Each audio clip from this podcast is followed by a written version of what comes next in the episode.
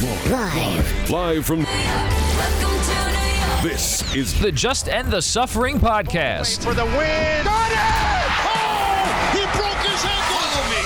Follow me to freedom. Y'all ready for this? Here's your host, Mike Phillips.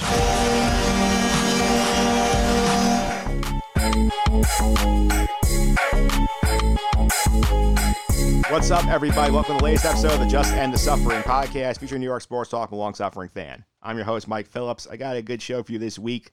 I'm going to be joined just a bit by Martino Puccio from Sports Grid. We're going to preview the NBA Finals. That matchup begins tonight with the team, the Miami Heat and the Los Angeles Lakers. A lot of storylines abound. We're going to talk to Martino about that in just a bit. NFL picks, week number four. I had another good week. I went 3 0 again on the picks. I'm going to be joined by my good friend Will Smith. Talk a little Cowboys football do some NFL picks there. Make sure you locked into the end of the podcast. We're not going to do pop calls this week, but we are going to bring in our legal correspondent, Phil and we're going to take a look ahead to the, what could be in the future of some of the winter sports. The NHL season has concluded. The Tampa Bay Lightning are Stanley Cup champions. The NBA Finals, obviously, are starting this week. MLB's in the playoffs. What's next for those sports? Plus, college basketball's coming back. That's fun. We're going to talk about that a little bit with Phil at the end of the show. But up next, a very special opening tip. It's going to be a bit, bit of a long one, but stay with us. It's going to be some fun. We're going to have a debate. Obviously, this is debate season with the presidential election coming up. Our debate's nowhere near as important as the presidential election, but we're going to have some fun. I'm going to debate a Giant fan about which New York team is in the worst condition football wise right after this. Three, two, one. Y'all ready for this? The opening tip. Here we go.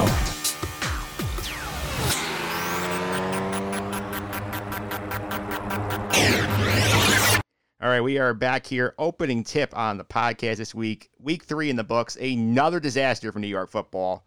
The Giants got completely waxed by the 49ers C squad, 36 9 at MetLife Stadium on Sunday. Daniel Jones, two key turnovers. Nick Mullens, 343 yards through the air. 49ers held the Giants to 66 yards, rushing on 15 carries. The Jets embarrassed yet again, losing in Indy 36 to 7. Sam Darnold awful. Played 17 and 29 pass for 168 yards, one touchdown, which was probably the best play he made all season, three interceptions, two of them run back for touchdowns. Both teams now 0 3, have the two worst point differentials in the league. The Jets have been outscored by 57 points the first three weeks of the year. The Giants have been outscored by 41. Today, we're going to have some fun with this. We're going to have a debate as to which New York football team is in worse shape. And joining me to represent the Giants, somebody who's on this podcast many times before, He's now the host of his own podcast. We'll plug that at the end of the segment here. Justin Diaz here. Justin, how are you? Um, I'm well, Mike. Thanks for having me on. I appreciate it. Um, yeah, this is this is great. This is the most exciting part of New York football this year. Talking about who's worse. It's a really sad state of affairs. Yeah, it is pretty pathetic. And since you and I cannot be cannot be unbiased because we each have a side in this argument, we decided to bring in a moderator here because this is debate season. The first presidential debate is tonight, and it's not going to be as important as that debate, but it is going to be a little bit more fun. Joining us today, a moderator, mutual friend, Colt fan, Dan DiMartini. Dan, welcome. How are you? I'm doing well, Mike. Uh, happy to step in here and uh, moderate for the two of you. This should be fun. Yeah, so here's how this is going to work right here. Dan's going to be our moderator. Dan's going to run this segment here for the rest of the way. He's going to give us 60 seconds to each make our case to why each team is worse in the following areas quarterback, overall roster, front office slash ownership, the head coach, and the long term outlook. At the end of five rounds, Dan will let us know who he viewed as the winner of this debate. Without any further ado, I'm going to turn it over to Dan here so Dan can start this portion of the, pro- of the podcast. Thank you, Mike. Um, and for all of you listening, arguably this is the most competitive battle between the New York Giants and New York Jets all year. It is not going to take place on the gridiron, but instead between two of their most passionate fans. So, with that being said, here we go. I'd like to start with uh, Justin. First question to you. Explain to us um, your overall feeling about Daniel Jones and Sam Darnold and why Daniel Jones is worse than Sam Darnold at this point. Your clock starts now. Okay, this is uh, this one might be a little tricky. Daniel Jones has the better stats, but I'm going to say he turns the ball over literally twice a game. He shows some flashes, but nothing that makes you say, "Wow, this is the guy." if he fixes his turnover problem, what do you have? You have a pretty mobile, mobile quarterback with a pretty good arm, with a pretty good accuracy. So you basically have Alex Smith and Ryan Tannehill. That's the upside. The downside is you have someone who literally turns the ball over twice a game and he never fixes that. Sam Darnold, not even going to try and deny it, he's been awful. He's surrounded by a dumpster fire, as is Daniel Jones, but he does have the superior physical ability. He has a rocket of an arm. He has the same mobility. If you make me pick one with their upside, you got to go with Sam Darnold because neither of them have shown they're the guy. So you might as well go with the guy with more upside. And to me, that's unquestionably Sam Darnold. Wow, pretty close to right to 60 seconds. Well done, Mr. Diaz. Same question to you, Mike. Tell us about Sam Darnold. All right. The issue with Sam Darnold here is, as you knew when he came out of the draft, he was arguably the top rated guy in that class, ahead of Baker Mayfield, ahead of Lamar Jackson, ahead of all of them. He has been squandered here by this coaching staff so badly that we've seen flashes of him making great plays, like we saw on Sunday with that touchdown to Berrios. But he's still making the same mistakes he's making as a rookie. He's, he's not throwing the ball away. He's forcing balls into coverage. He's not making the right reads down the field. He has been so hamstrung by bad coaching. I don't think he's salvageable at this point, and he's a year further in his career, so it's hard to undo the bad habits that have happened so far. Daniel Jones, for all his work, he has a better chance to succeed because he's a good supporting cast. He has coaching staff that can get him to work here. Jason Garrett's going to be a big help here because Jason Garrett helped develop Dak Prescott, helped develop uh, Tony Romo. He's going to help Daniel Jones be a competent quarterback in the NFL. His upside, as Justin has said, might be limited, but I have more faith that Giants will get something out of him than the Jets will out of Darnold. They've wasted the third pick on him with the, Adam Gase and Todd Bowles coaching staffs. It's not looking good there. Well said. Okay, well, as you know, quarterback is arguably the most important position on the team, but the rest of these teams are not much to look at. So let's get into the overall roster portion of this debate. And Justin, back to you here. Tell us about the Giants roster and why the Jets are better off. I'm just going to focus on the Giants because it's really hard to pitch the Jets as a good roster. The Giants are not good at anything. They do not have a single strength across their roster. They have they do not rush the passer well. They have really their receivers are overlooked as a problem. They have two slot receivers. One is over the hill. The other is always hurt and never makes a flash when he plays. Evan Engram is just not good as much as Giants fans want him to be. Uh, their offensive line is still in shambles. Their secondary stinks behind, other than Bradberry. Uh, their linebacking core is still mediocre. Blake Martinez is a tackling machine, as people love to say, but they overpaid him. He doesn't really make an impact on the game. Bottom line is the Giants do not have a single strength.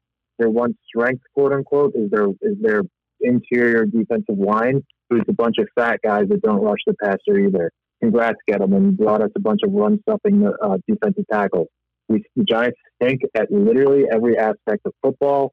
There's nothing you can point to on their roster and say, wow, that's what's going to carry this team to win. The roster stinks.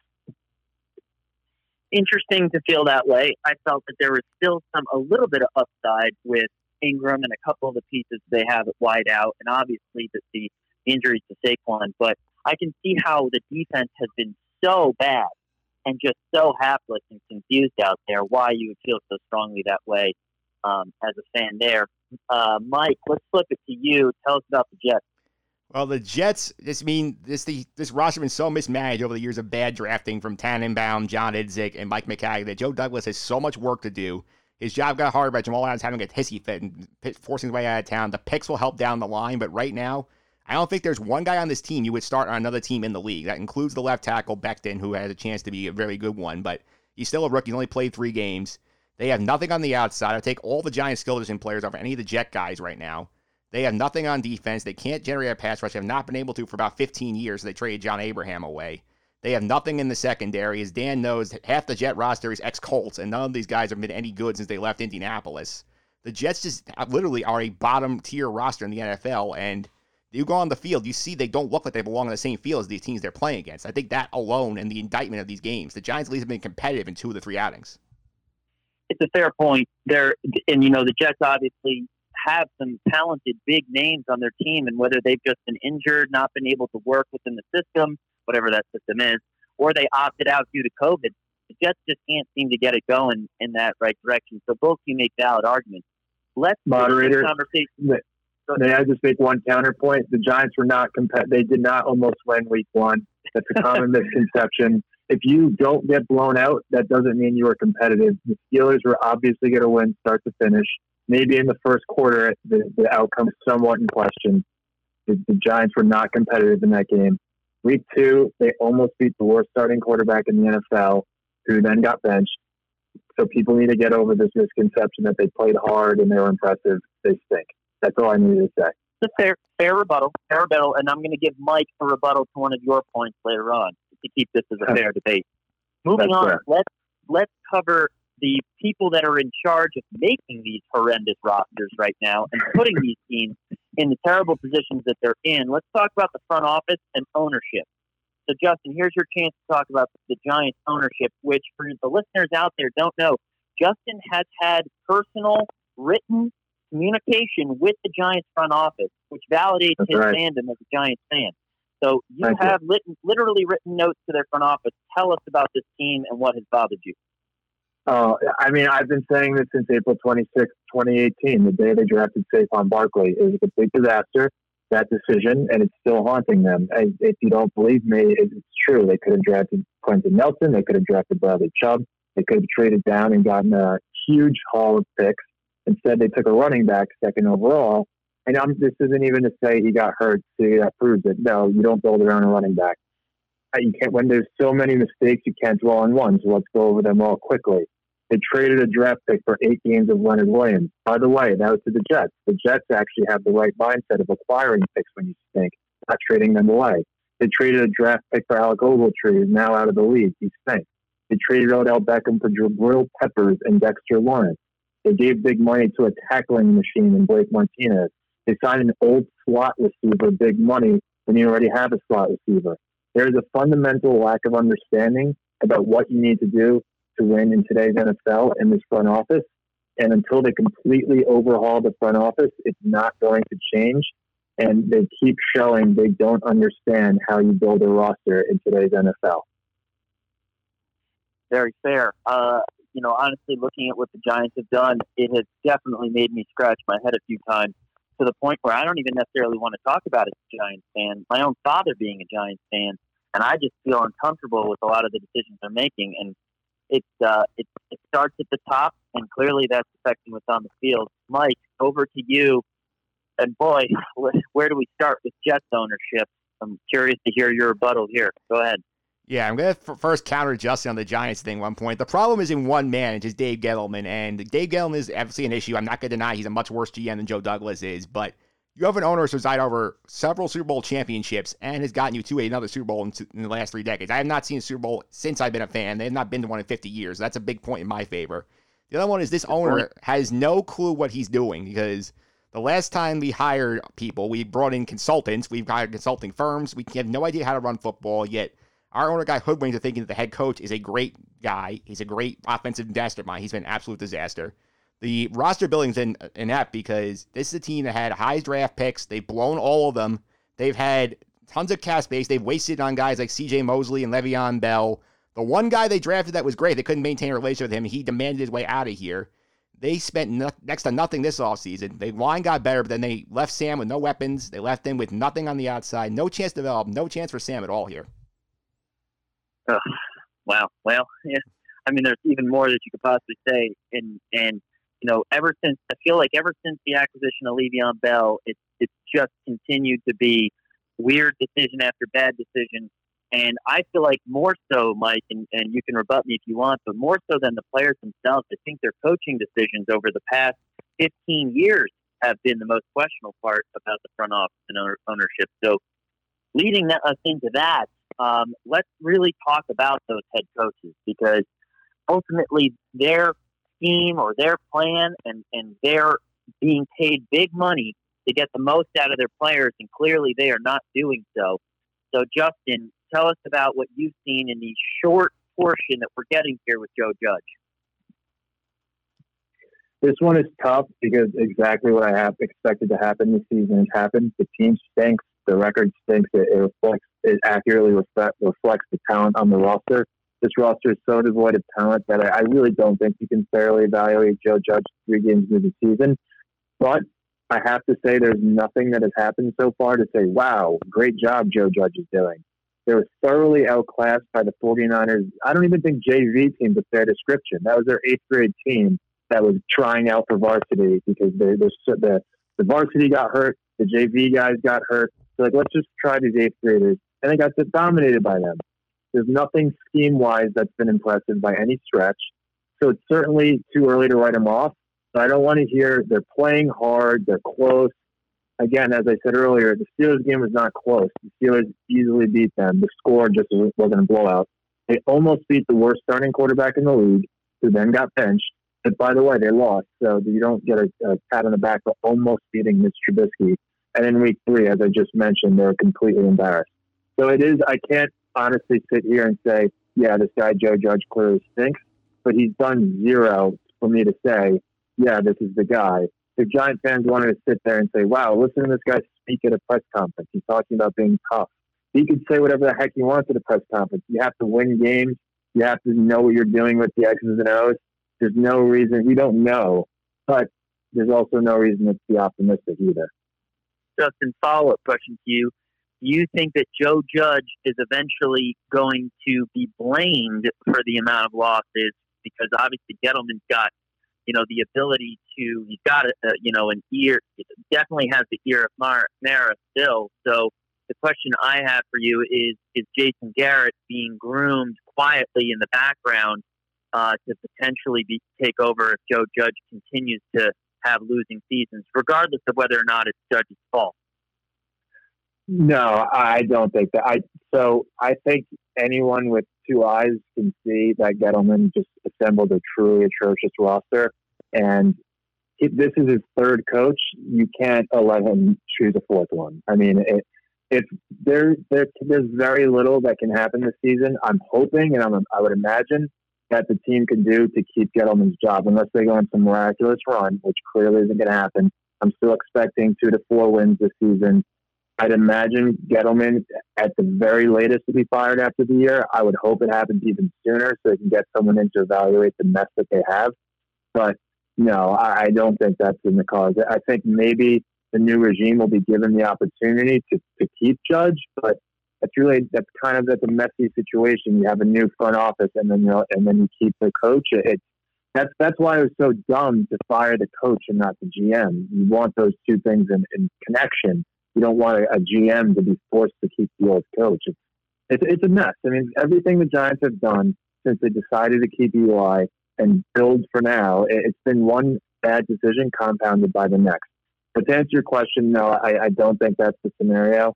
I, I think Gettleman's a goner, uh, and the next front office is going to have to. It's going to be tough, but I, I think they're just going to go with the new coaching staff because Joe. It's just Joe, Joe Judge is such an uncertainty. Sense. And then, oh boy, here we go. Let's talk about Adam Gase, who you know it's really hard for me, Mike, because Peyton Manning has come out publicly, and you know how I feel about Peyton Manning. I basically look at you know you know male figures in my life uh, that I've looked up to. You know, God, my father, and then basically Peyton Manning. So, you know, it's really hard for me. Who when Peyton has come out publicly saying that Adam Gase is a, a brilliant football mind and loved working with him and all these things. And I just don't see anything. Watching this game the past week, you know, even against the Colts, they did a couple nice things, but it was mostly just Sam Darnold's athleticism and everything else what is this team that they're building for? It's so confusing. Explain to us what is up with Adam Gase and what is up just in general with head coaches from the Jets from the last decade. All right, so I'm going to start off with this. The Joe Judge point, he's had three games, Justin. We, he could still be a train wreck. We don't know yet. We had four years of Adam Gase in Miami being a disaster, and the Jets still thought he was a great idea to hire him. Since he's come in, by the way, and uh, Dan brought up Peyton Manning, since he left the Broncos, his offense is ranked 23rd, 17th, 28th, 26th, and 31st in the five years since he left Denver. He uh, it's never Gase's fault. It's always somebody else's fault as to why the offense doesn't work. He's hoodwinked the owner thinking that he's a brilliant mind when he really isn't. He's he's not a leader of men. These players have quit on him. The, the sad thing is, if they win seven to six on Thursday, the owner will probably keep him for the rest of the season. Just give him some justifiable faith making his decision. Adam Gase's teams if you watch the offense, we could be more creative on offense. Half the offense either runs into the A gap or wide receiver screens, none of which work in this league. There, he gives up on the team all the time. He waves the white flag because it makes it look like it's not his fault. And the stat that I will go away with, and just going to blow Joe Judge out of the water. Adam Gase has lost 30 games in the NFL by double digits. 30. The same number of wins he has. He's lost 30 games by double digits. That's a big defeat for the Jets, who just can never seem to get the coach right. And I have no faith they'll get the next coach right either, as long as Christopher Johnson's making the call. So Adam Gase wins this one running away. Fair. I don't think you're going to get any argument back from me. Justin, do you have a rebuttal to that? I, I mean, no, I, I can't even deny Adam Gase is a known quantity. He's a known bad coach. Uh, I to me, Judge is, is an unknown, and, and Gase, we've seen plenty of evidence that he's bad. That was a terrible hire. I know I'm supposed to be like Max Kellerman and Stephen A. Smith and just lie about what I think, but Adam Gase, he, he's, he's a bad coach. There's no two. I don't think it. anybody can argue that point. You're right. You're right. Well, that leads us to our, our last and final point here. Um, and let's talk about the long term outlook of both teams here. And tell us, you're each going to tell us basically your, you know, your outlook for this team, how long it's going to take for them get to get back to a competitive level, competitive being even close to 500, uh, and and how many years and how much rebuilding, and tell us the steps that you would take um, to fix it. Go ahead, Justin. the Giants' long-term outlook is absolutely terrible right now. One common mistake fans make is, okay, this team sucks, so they're rebuilding. No, you need a front office that has a vision for the type of team they want to be, acquire the talent needed to implement that vision, and have a coaching staff that's going to execute that vision. What is Dave Gettleman in this front office's vision? Build an offense around a running back, a defense around James Bradberry and Blake Martinez. There is no high-end talent across the board, and there's no clear path forward the one thing that can make a long term outlook brighter is a complete front office overhaul, people with a brand new vision and an idea of how to win in today's NFL. Mike actually brought up a point earlier that I agree with. It's not just it's not. Well, so you, you were talking about the Jets saying it's the ownership in conjunction with the coach. The Giants, yes, if you want to argue the last 30 years, of course the Giants are better. They, they were very, very good for a very long time. Since their last Super Bowl, they've sunk. They won. They have. They made the playoffs once in a lucky year. That is the the past success is so far in the past. You can't point to that and say that's going to predict future success. That is the past. It's over. That would be like the Browns saying, "Yeah, we won an NFL championship with Jim Brown." No, that it sounds extreme, but it's really not. The Giants haven't been good in eight years. They stink. This is who they are. This is what you expect them to be until they show you something, they give you some evidence to show that it's going to turn around. The Maras have this antiquated idea of the Giants are this amazing franchise that you expect success. That's not the case anymore. They need a new front office, completely new, new ideas, modern ideas, not a dinosaur like Dave Gettleman with a stupid New England accent. I actually, I, I, it's hard for me to speak without getting furious about this. I actually hate him as a person. That's how bad it's gotten because it, which is a little unfair. When I see him and hear him, I, I actually get angry. He's such an idiot. But it's not just him; it's this whole Giants front office of the Giants way. We run the ball. We, we're the Giants. No, you suck. We need a new front office. Until that happens, our outlook is as bad as it gets in the entire NFL. It's kind of it's kind of crazy because you know uh, it, it's a tough situation here, right? You, you look at what the, the Giants had so much success there, um, but you're right; it has been eight to ten years now since they've been a, a respectable, really aggressive team on defense. And uh, yes, the Giants had the identity of being able to run the football, but they also had a lot of talent, uh, and they had good play calling, and they had good momentum and field position. And the only way to do that um, is obviously acquiring and filling in at the right place.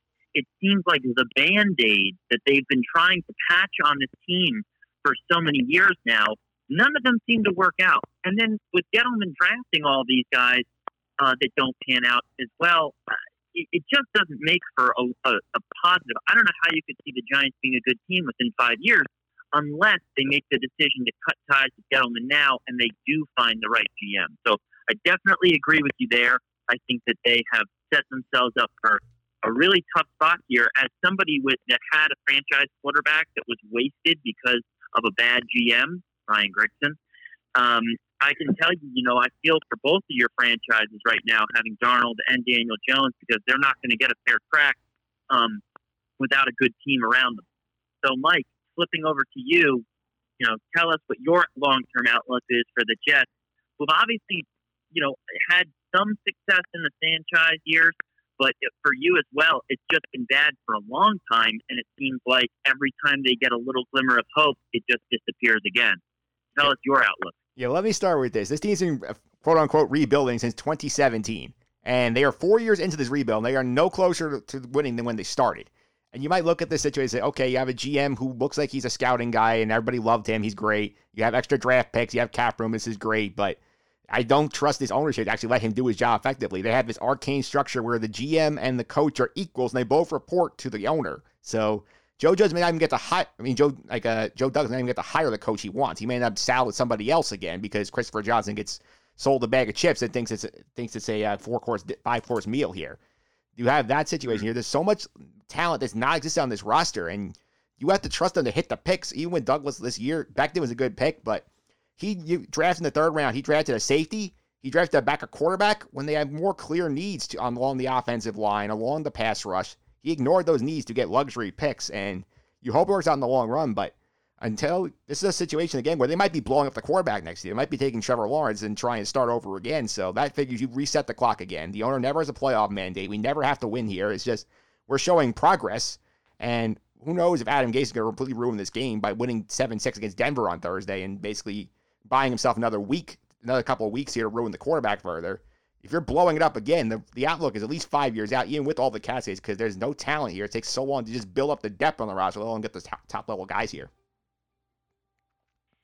It's a fair point, and and I, I definitely think that the the Jets from uh, they have somewhat bigger names than the Giants, I guess, on their roster who just haven't particularly panned out.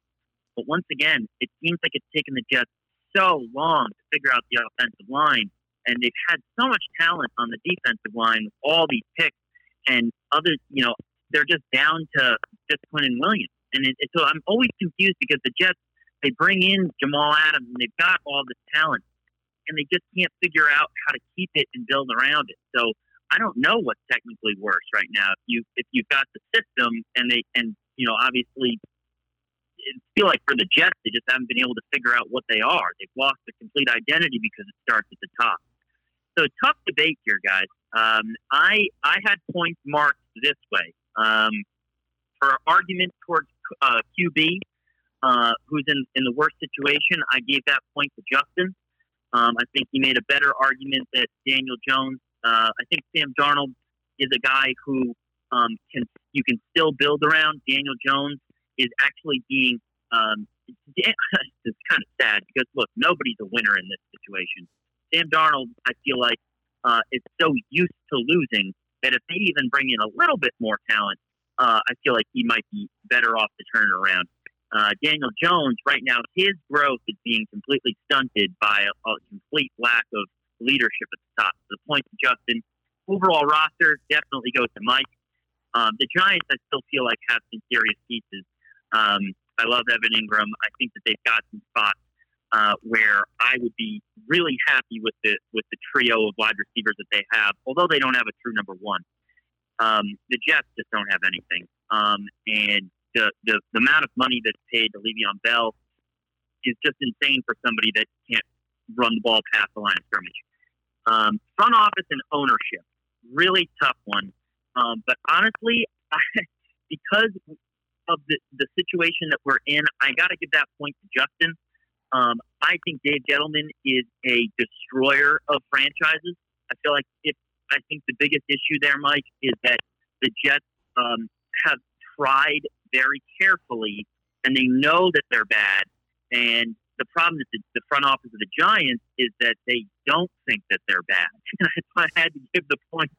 Uh, and and Mara, you know, you know, says stay stay patient, stay patient. Well, you're letting a lot of young talent go now. If you commit to it, you got to build around it. The Jets just don't even have that yet. So um, I got to give the point there. Head coach, hands down, goes to Mike. Uh, you know, Joe Judge, there, there was a no argument there. Adam Gase, just he can't win anywhere. He's an offensive coordinator. He's a quarterback coach. Um, nobody can take him seriously now, and I don't think anybody will really take a chance on him as a head coach ever again. So it's a real shame, but he's uh, you know, he's just a he's just a wacko. Uh, that's all I can put it. Um, and long term outlook to decide it all. Um, long term outlook is really tough because I look at both teams and I think that if the Giants do make that change that Justin is talking about with Gettleman, uh, and bring in somebody who doesn't on draft night have no monitors or screens in front of them except for a, like a million year old HP laptop and a bunch of papers. Um, you know, if they can modernize their operation with a with a better GM, then they can shorten the timeline. The Jets, on the other hand, you know, the if they fire Adam Gase right now, uh, or, or the next game that they get blown out in, and they start to, you know, get a better opportunity with a, with, and I'm willing to give their front office a little bit more time here, but it's still, I haven't seen any semblance of changing the overall tone of the Jets franchise. So when I look at long term outlet, I think that the team that's in the worst scenario, who argued, is technically Mike. Um, but Mike, by you winning this debate, you're not actually a winner. It's actually that the Jets are more of a loser. So, so the winner of this debate is Mike, but the loser of the franchise scenario is the New York Football Jets. Um, and that is how I have to rule on this one. Yeah, well, I mean, we, Good debate.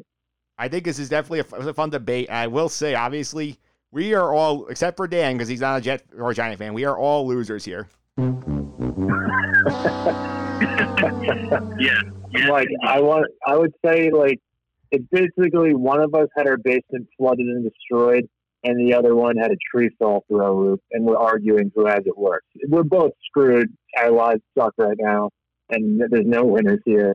This is actually a lot of fun, though. I, to be honest, I think it's I, I, it's very close to who has it worse. But at this debate, actually, I thought we both made great points, and this is a lot of fun. And Dan, great job moderating.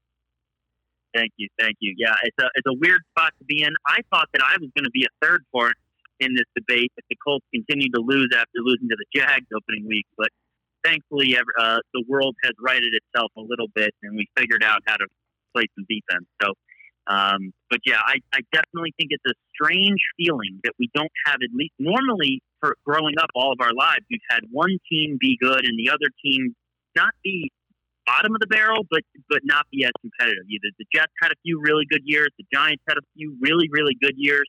Um, but to have both franchises, basically, if you're looking at the you know the NFL and you're ranking, I mean, the Giants and Jets are tied for last uh, in the power rankings. I mean, there is no doubt. I mean, the Bengals, the Dolphins, uh, you know, there there are teams out there that should the Jags that should not be better than the assets and the importance of having a New York football team uh, in that in those markets. And it's a real shame that we've gotten to this point in all of New York sports that the teams there are just not any good. I guess everybody's got to become a Brooklyn Nets fan next season because that's that's their only hope.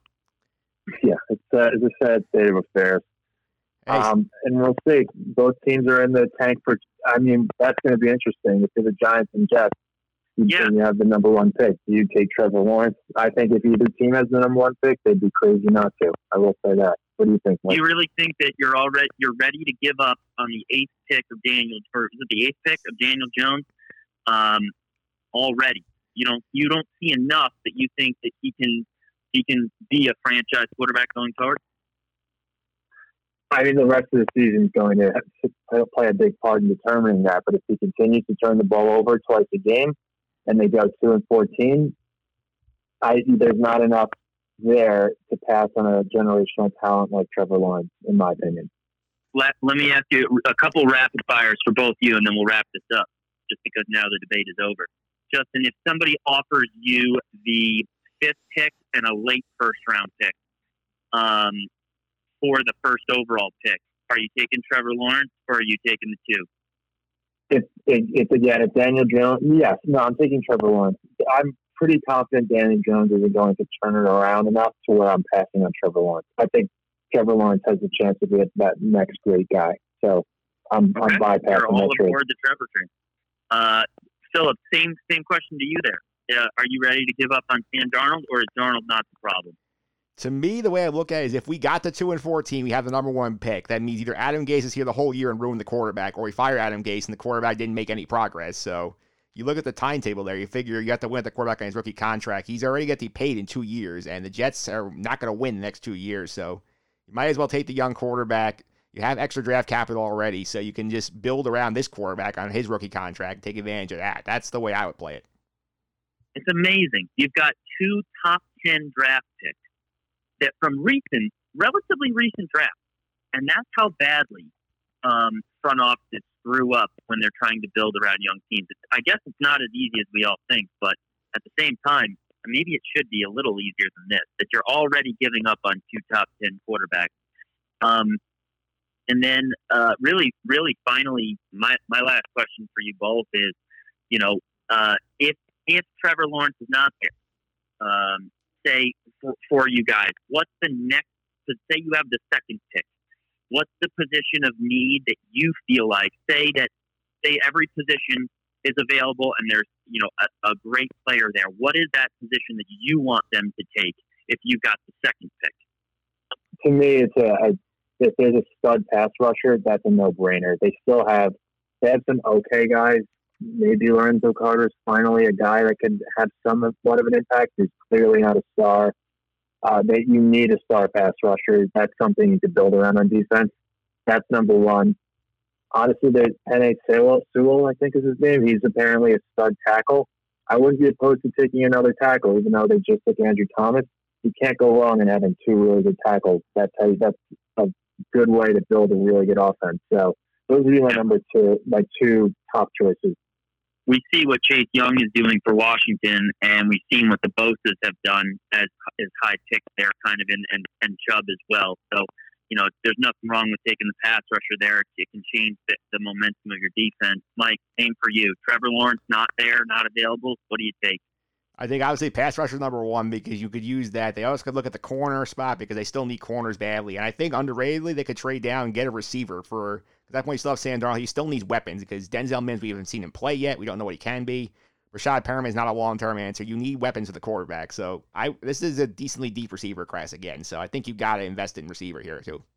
Yeah, makes sense. I, I don't understand if there's the possibility to pay or overpay for a, a, a clear number one wide receiver this offseason. I feel like the Jets need to do it. I mean, the Brandon Marshall experiment worked for a year.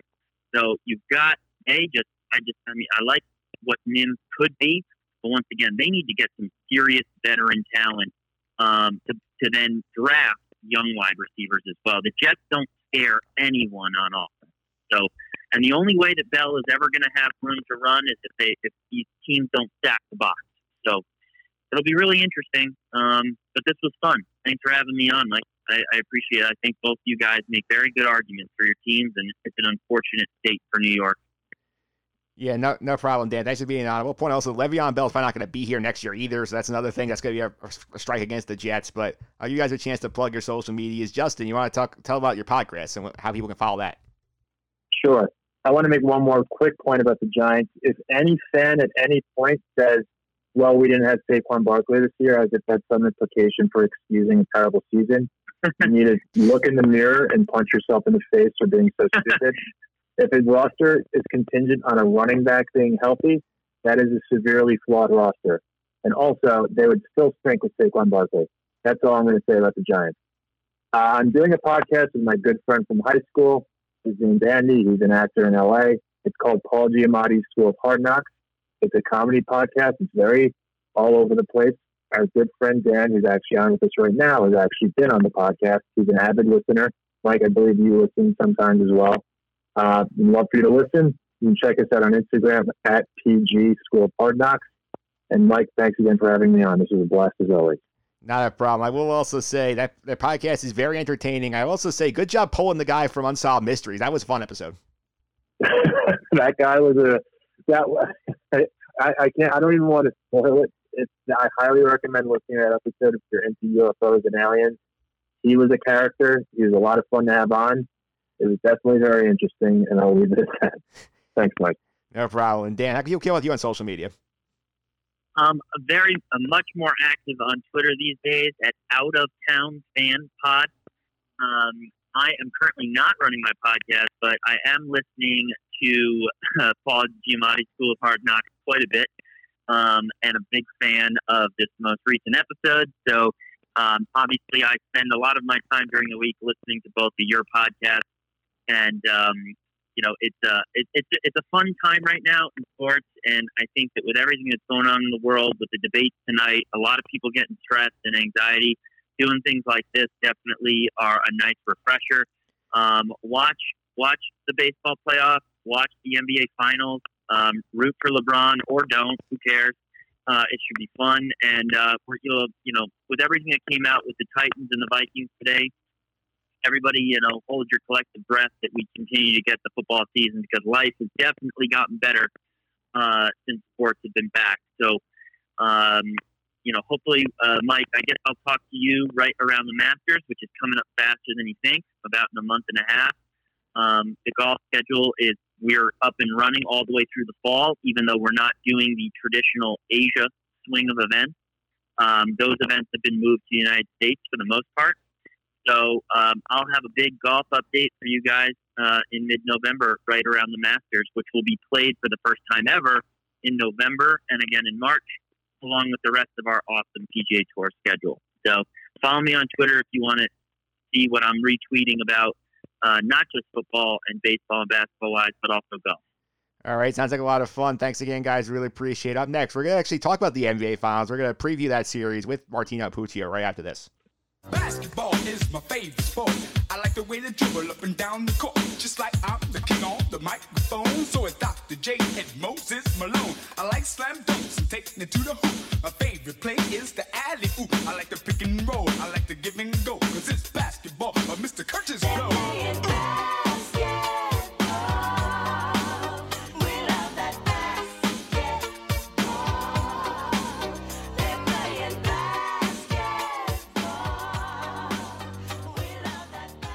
All right, we are back here, getting ready to talk about the NBA Finals on the podcast. The Los Angeles Lakers taking on the Miami Heat starting tomorrow from day of recording. Podcast will be out in time for this. Join me today, somebody who I talked about the NBA with prior to the restart with our good mutual friend Kevin Walsh. Martino Puccio is here. Martino, how are you?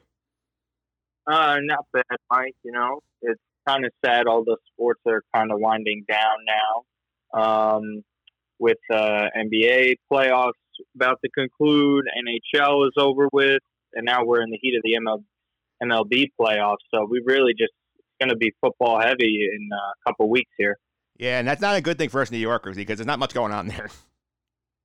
No, yeah, football season's already over.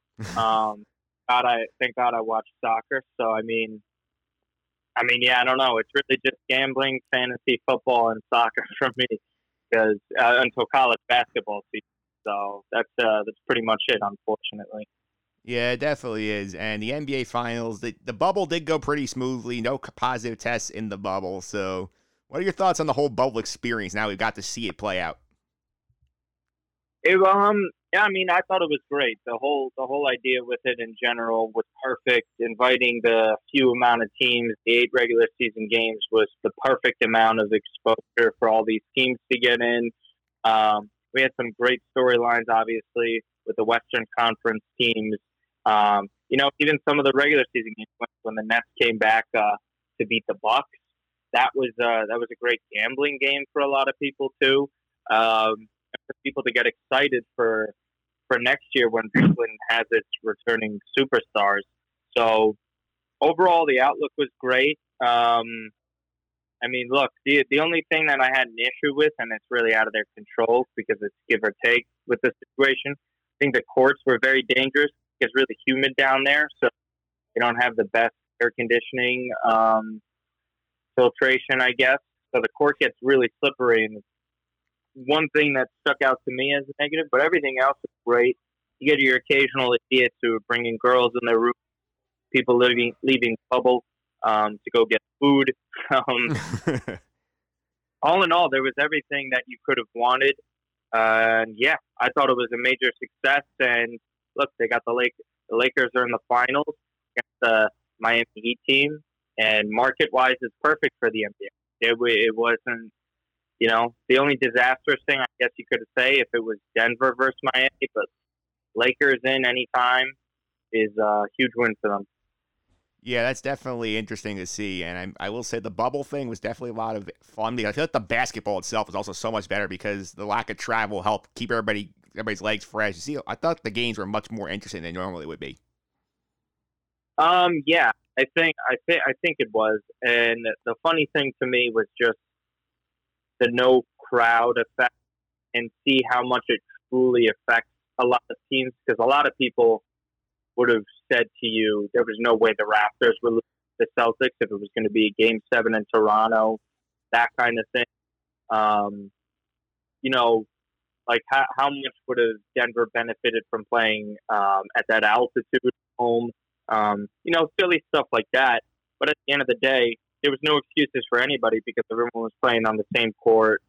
Um, you know, no travel whatsoever. And for the most part, everyone was too. There weren't any major injury losses. If anything, it was just Philly, Boston to an extent. Um, it was, and and then obviously Milwaukee with Giannis, but even then playing great. So, yeah, I mean, in general, I think it was uh, a major success. Yeah, let's start with the Heat. The Heat obviously upset Milwaukee in the conference semifinals. They beat the Celtics in six to get to the NBA Finals. Tell me a little bit about what the Miami Heat did well to get here to the NBA Finals. Um, I think it, this isn't something that just happened in the bubble. It's just a culmination of ever since LeBron left, and this is and this is what I said to Kevin Walsh when they both officially matched up the Celtics and the Heat. You have two teams that benefited from not ever. The Celtics, to an extent, yes, they barely missed the playoffs. They got right back into it after the Isaiah Thomas acquisition. Although they were the eighth seed, they were still getting in there and they were facing against those amazing Cavs teams. But how long did they truly miss the playoffs or, or build their roster to a construction point that they were going to miss the playoffs for significant years, like the Sixers, even the Lakers did, even though I think the Lakers really tried not to. They were so awful at constructing that roster that it kept missing it on top of West these two teams, or specifically Miami that we're talking about, they were always trying to add to their team. They never, they were always players in free agency, gave themselves a shot year year out. They never really added guys terrible. Like Kelly Olynyk signings were good. Goran Dragic has been very good for a long time now. Um, you know, again, same thing with what happened with the Warriors. You don't have to get top picks to be very successful in the NBA. Just look at all these stuff that broke out um, for them. You know, Jimmy Butler was never a highly, you know, a high draft pick. He's someone who took years to develop in Chicago. Tyler Herro's back into the lottery. Bam Biles back into the lottery. Um, Duncan Robinson was a guy who was trying to work for the Ringer right after college. Just found out. So it's an amazing scouting network, developmental um, uh, franchise. No, and again, this is something that I already knew. Spoelstra, he's a, he's been a top three NBA forever now, and it's finally something that he he gets his respect and due for because he's the only guy that ever survived LeBron and out on the other side, fantastic from. And a lot of people like about the fact that the Heat missed those playoffs. Wade got more injured. Bosh had a derailment um, career-ending injury, um, not injury, per but uh, ailment. And you know what? They would have made the playoffs if that didn't happen to them. That's even an indictment on him, just how unlucky they. Were. But now they came out of this. They only four games over the three rounds, and the teams that they played, you know, scrappy Pacers that a lot of people thought could have given them you know, six games.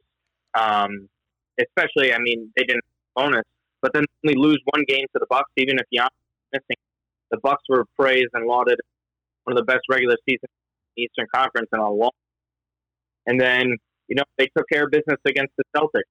They they came back and you know what that was just their will at the end of the day. They made the shots when they needed to. Jimmy Butler didn't even play that great the whole series. It was just him in the in the clutch moments when they needed him to step up most. He did, and the leap that Bam Adebayo took was absolutely unbelievable. That you talk about Jamal Murray, Donovan, you know, guys like Tatum too, but Bam, you know, we saw during the regular season, but he took an even greater leap in the season because even if the matchup did favor him, he still took advantage of it and had one of the best uh, close out um, series games for the Heat since LeBron left. So it's all stuff like that, and you know what? It's just it's just Pat Riley. That's why he's one of the greatest basketball minds of all time, and it's it's not like that for. Yeah, definitely interesting story how they got there. The Lakers feel like you kind of knew we're going to be there, and they they most took care of business. They knocked the Nuggets off in five, knock off the Rockets in the conference semifinals. Portland gave them a little bit of an issue, but they also got by them quickly. I feel like there's nothing really surprising we saw out the Lakers in the bubble. No, there was nothing surprising at all. They have two top six, whatever you want to toss Anthony Davis in a conversation. Like this was gonna happen. I don't. A lot of people that are Lakers fans, huge LeBron fans, are always gonna point to. Well, look at what this guy and and these people said in the media that the Lakers aren't going to be that good and they're not going to advance and they're yeah, but that's what they've always done. And if you listen to dummies, that's on you So at the end of the day, and what we're going to look back on with revisionist history, um, and what we're going to do is they had Anthony Davis and LeBron James playing some of the best basketball of their careers. Obviously, LeBron doesn't age and doesn't get any worse, but Anthony Davis is entering his prime now. He's 27, and he was lauded as this generational big man um, when he came out of Kentucky. At the end of the day, like when you have two top five NBA players, chances are they're probably going to make the finals and get there.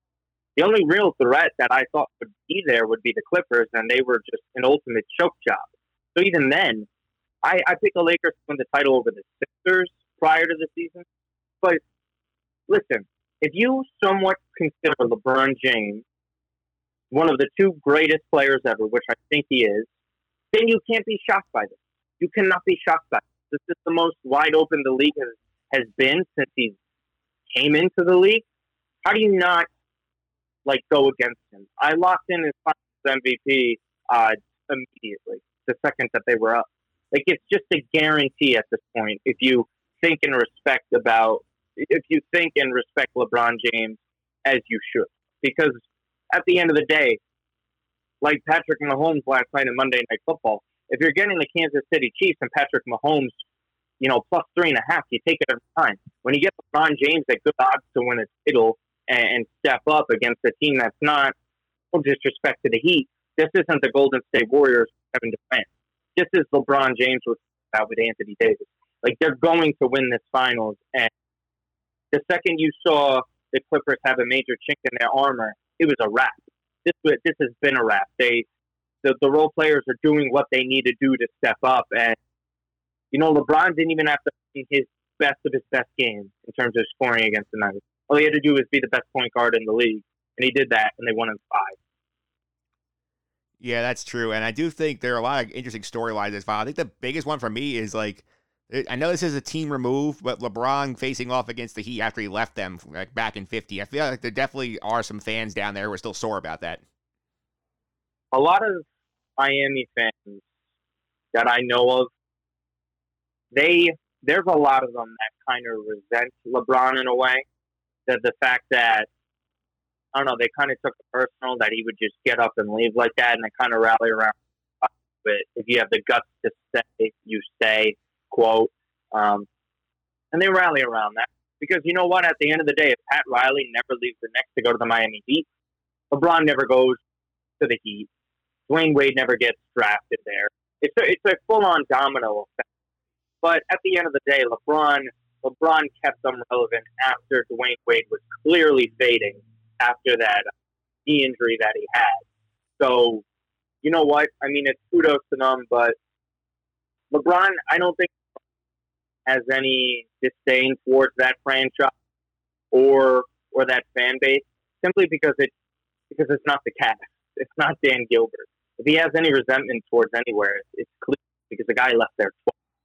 And at the end of the day, I think the Heat want to prove because the Heat were kind of tossed in unfair realm where people hate LeBron and rightfully so that franchises struggle the second he leaves, and I think it, it whenever he leaves, that has a lot to do with how much teams depend on him, and it makes sense because he's the whole system. But the Heat got wildly affected because of what happened to them, unfortunately, and people kind of just wrote them off. They wrote off Spoelstra in a sense. But this is a great franchise. This is one of the three or four best run franchises in the league. And when you point to cultures that stand out to you in the NBA, I mean, it's Toronto, it's Miami, even toss the Celtics in there. To the extent the Lakers too, just because they're such a household name. You know, even though they, I thought they stopped often in free agency. They, like this is, you can't be shocked by this. Like if you follow this league close enough, you can't be told. I'm not completely shocked. If anything, I'm more shocked about what happened with Milwaukee. The success that Miami has and their talent, it's not that shocking. Paid attention all season. They gave everybody issues that they faced off against. And the fact that they grew this much with the long break over a few months, they got they got to see film. They got to see what they were able to get better with. Um, they were able to develop their guys and say, "Hey, you got to get better in this fast game." Like you know how much that benefits the Tyler Herro. He was playing well during the regular season. You know how much better he got just from the few playoffs, knowing what he had to work on and those eight games in the bubble. Like it was, it was insurmountable the amount of um, experience that it, that it get that they gained from it, and on top of just top three coach. Because at the end of the day, coaches can only make a certain impact. But Erik Spoelstra, man, this is I, always say best coach in the league until he's gone, but Spoelstra's too, in my opinion, and he and he's always been that way, and that's what something I've always said outside of the Carlisles of the world as well. Like you have to give it to. Them. It's just they're unbelievable. Yeah, they definitely are. And their big challenge right now as the Heat is you have to figure out a way to defend LeBron James. I think they are well equipped to do it. They have a rotating cast that can match up with him. What do you think they will do to try and defend LeBron? I mean, I think this is just Jimmy Butler's got to go answer the bell here. Um, I think in instances they're going to try maybe switch on him as a versatile defender like Crowder to get a look. There's going to be opportunities and chances that they'll go after this. Don't think that the zone will really do much. They're not going to go towards that. They only really use the zone against the Celtics. They didn't use it against anyone else. And it took the Celtics, what, forever to just figure it out. But the zone isn't going to work on. He's going to get the penetration against that. And he'll just kick it out to some shooters or to pick and roll with Anthony Davis. The thing that, you know, the Heat just have to hope for is LeBron doesn't go for his legendary finals game. You just have to hope that LeBron gets around 25 per game. You keep him under double digit bounds if you can. And you hope he just doesn't become the best point guard in the league. But at the end of the day, this is LeBron James. He's on. And to win a finals with three three different teams, get number four, this is his 10th finals. Like, this is a legacy thing against MJ. And then just, you know, winning this championship after everything this whole league has gone through, the whole movement that's going on, and even the death of, of Kobe. This just, you know, this is such a major legacy season for him. And it was always funny to me when he left Cleveland that he's like, oh, he's not going to another type. Like, you have no idea who you're talking about if you're if you're saying stuff like that. This is LeBron James, and as good as the Heat are, they're not going to stop. The only person that can stop LeBron James is himself, and it's just not going to happen. It's, the key thing is you got to hope Bam can contain Anthony Davis, because then maybe they have a chance. But it's it's just LeBron. No one's ever figured it out, and the only time he showed a chink in his armor is series against Dallas in the fourth and that's it. And that never repeated since then, and that was nine years ago. So, I mean, good luck. Yeah, good luck for sure. And what is one matchup do you think is intriguing to you in this series? Um, hmm. I personally think, uh, I mean, um, this this one on the burners, but Caldwell Pope against the Duncan Robinson is going to be something to me. Um, as, as one of those like lower tier matchups. But if you can prevent Duncan Robinson from going off and getting uh, high volume threes, getting open looks, which KCP has the capability of doing so because he's been more than inadequate. I think that's huge. And obviously, the main matchup, my opinion, if you go outside of the stuff, is what can Bam out of by Davis and vice versa.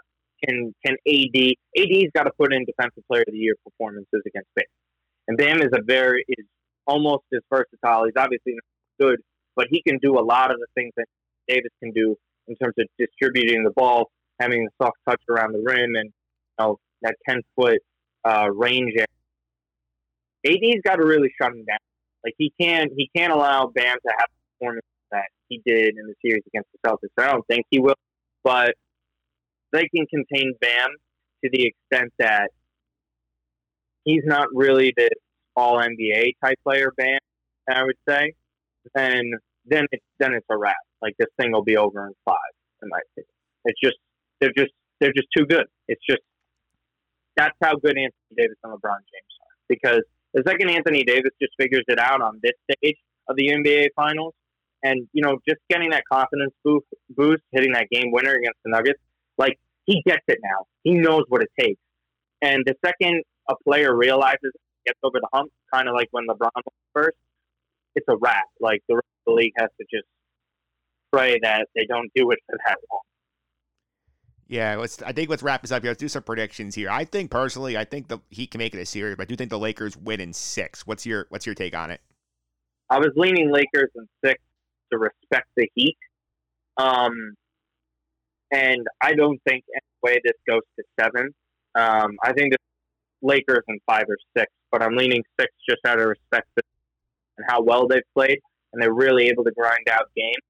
But I think it only goes to six if Jimmy Butler plays at an All NBA level. He really didn't play that great against the Celtics, and and I know he showed up late in those games.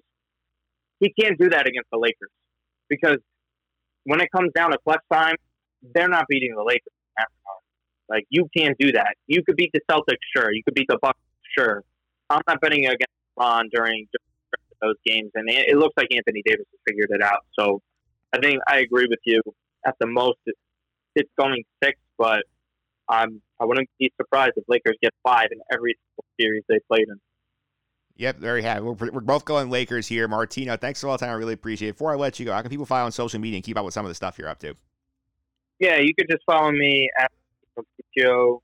Um, usual. Um, hopefully, whenever this Cohen stuff gets figured out with the with Mets, um, hopefully Manfred figures out the situation. There's going to be a ton of free agents to talk from because I'm going to get so excited. I've never been that's off season since um, heading into the winter of 2005. So it's been years when they started like signing guys like Beltran and Wagner. I haven't been that excited. And um, I don't know. You can watch all the reports I do with Rob Carpenter, or just former professor of uh, Jets updates. We should probably have one Friday.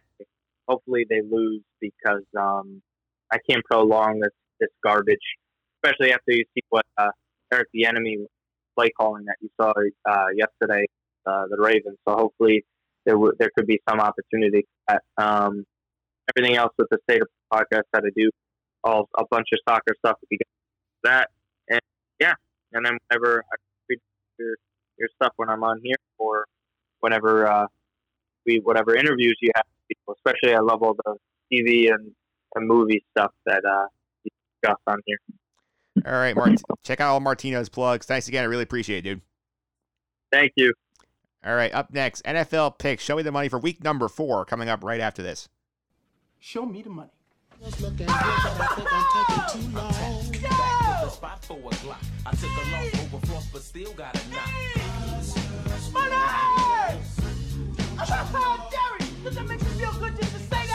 All right, we are back here. Show me the money. NFL picks for week number four. Joining me today, one of my one of my good friends, a big diehard Dallas Cowboys fan, the great Will Smith, not the actor, not the catcher on the Dodgers, not the reliever either. That Will, this Will Smith. Will, how are you? Mike, I'm good, my man. How are you? Doing pretty good. At least you have a real football team to watch. Mine is just straight trash. Yeah, it's still painful to watch though. Uh, losing games at the buzzer, basically, still painful. But we are competitive, unlike your Jets. No offense, but hey, Trevor Lawrence coming to New York. Yeah, I think he is coming to New York. I had a debate with our good friend Justin Diaz earlier in the podcast talking about like which New York team is most screwed, and I was judged to win that debate because the Jets are clearly more screwed. Yeah, if the Jets don't win Thursday against Denver, I really don't see them winning the game. To be honest. Yeah, and the thing that worries me not that they're not going to win. I'm worried they're going to win like seven to six, and then Adam Gase gets justified to keep his job for the rest of the season off of that one performance. Adam Gase should have been fired before the season started. You're telling me, man. I mean, watching this game, they're just so bad. But enough about my team. Let's talk about your team. They had a interesting performance up in Seattle. They lose at the buzzer to the Seahawks. What do you, what was your big takeaway from that game? I look at it this way as, as a big Dallas fan. Yeah, obviously it sucks to lose, but if you look at it, you're missing two All Pro tackles, a left tackle and a right tackle. Zack Martin was playing right tackle. He's a guard. You know, midway through the third quarter, and you're playing practice squad players that were undrafted. And Prescott's still throwing for 450 yards. I can't be mad losing by seven to probably one of the best teams in the NFC in Seattle, no less. Granted, fans are non. Um, but yeah, no, it was uh, it was a great game. Also, secondary's hurt. We're missing both of our starting corners. Our safeties are very exposed, as you can tell. DK Metcalf running all over the field. Tyler Lockett, um, every touchdown he caught was wide open. But yeah, yeah, I definitely could see the problems there for sure. And the other thing I think is interesting with this team is seeing how Mike McCarthy has done the first couple of weeks. I know you were a big get Jason Garrett out of here guy, and now you have Mike McCarthy. Do you like him yet or not? Uh, still out there. It's uh, you know, the first couple of weeks, it kind of looked like Jason Garrett was still there, minus the clapping. so what was the so what was the big issue with like what was the big issue you had with McCarthy for a couple of weeks? I just feel like he was uh, too aggressive. Um, the one game against the Rams, five minutes left on the 18 yard line, kick a field goal, tie the game. Uh, you get the ball back with less than two minutes left. You're going for the win. You're not going for the tie. So it, it, it's just little things like that, especially week one when there's no uh, training camps, there's no preseason. Take the tie there and try to go for the win at the end. Yeah, I, I, did read something about last week against Atlanta, the game that they you guys came back to win in, and especially the point at the I think late in the third quarter they went for two, down nine instead of taking the one.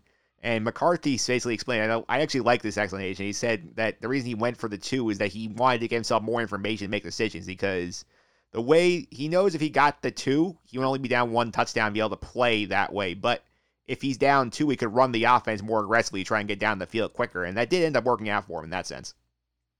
Yeah, no, it totally worked out. I mean, obviously worked out. We got an onside kick, and then we scored the, the winning field goal. Um, but I, I would personally, I would have taken the one point there, knowing you're down just one possession instead of two. Um, how many times you get a onside kick back? You know what I mean? So it was uh, kind of a tough decision to make. I would have taken the the one point there, and then if you lose because you can't get a two point conversion, that's a different story. Yeah, I think the way he was trying to phrase it, basically saying, "Hey, you know, like I know I can get the two, if I get miss the two now, I can just need a touchdown and a field goal. But whereas like if I take my time, go down and miss the two, I lose the game automatically. So he's basically giving himself more time to score more points. I, I totally understand what he's saying, but also yeah. you get a touchdown and a field goal, you need the ball back twice instead of a touchdown and a two point conversion. You need one possession, and hopefully you can get the two. Yeah, it's also true that Atlanta also did themselves no favors there with like horrific clock management down the stretch and not jumping on the onside kick. Hey, two weeks in a row, two weeks in a row. Nick Foles this week, this past week. Hey, I mean, I could be like, I could be worse. I mean, I I had no expectations on the Jets going this year. I thought the Falcons were going to be good. That was that just is so bad. Yeah, they also have some injury concerns as well. Julio Jones is in and out, hamstring problem. Uh, he's a big part of that offense. I mean, Calvin Ridley has been the best wide receiver in the NFL so far this year, but uh, not not having Julio is a game. Yeah, and this week with Cowboys though, they're back on they're back home again. They're hosting the Cleveland Browns. They are favoring this game. What do you think about this matchup? Uh, I didn't take it in. Oh, did I take in my pick? Um, I, I look at it this way: Cowboy. I think the Cowboys are going to win by seven to ten in that game. I really don't think Baker Mayfield has taken that extra step. You have Odell, you have Jarvis, you have probably the two greatest running backs together in a backfield with him and Hunt, with Chubb and Hunt. Uh, but I, I think Dallas pulls out a uh, seven to ten point win, probably like 38-30 or something like that. Yeah, I think the way I look at that game is basically the Browns are going to decide how this game is played because they can control the tempo of the running game. They'll keep you guys off the field and they'll get a closer game. But like if the Cowboys can shut down that running game, I think the Cowboys can run away with this game. Yeah, no, I agree. And the next few games for the Cowboys are all winnable games, so I'm not worried being in that worst division in the football. Yeah, I mean that division is what is two nine and one, and the one one of the wins was a division win, so not a good start for the NFC East. Not at all. All right, let's go to the picks for this week. We'll reset the picks challenge. Our good friend Kevin Lewis was here last week. He says hello, by the way. Hey, Kevin, how you been, man? Yeah, I'll let him know you said hello. And he Mm. went. He had a perfect three and zero week on the picks last week. He had the Chiefs last night, laying getting three and a half against the Ravens. They won that game blowing away. You had the Vikings getting two and a half against the Titans. They lost by one. You got the Steelers laying four. They won by seven against the Texans after falling behind early. So three and zero for Kevin on the week. Yeah, that's a lot to live up to for me this week.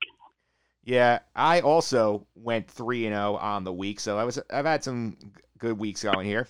Yeah, baby, yeah. Yeah, I had the last week. I took I took the Colts laying all those points against the Jets. That was a laugher. That it was.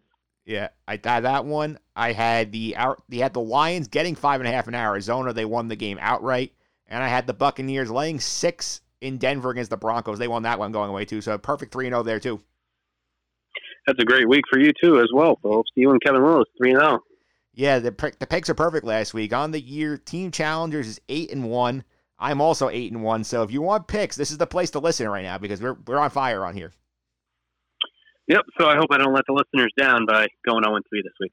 Well, let's see what happens. Let's get to the picks right now. You're up first as the guest. Pick number one's going your way. Where are you going with that one?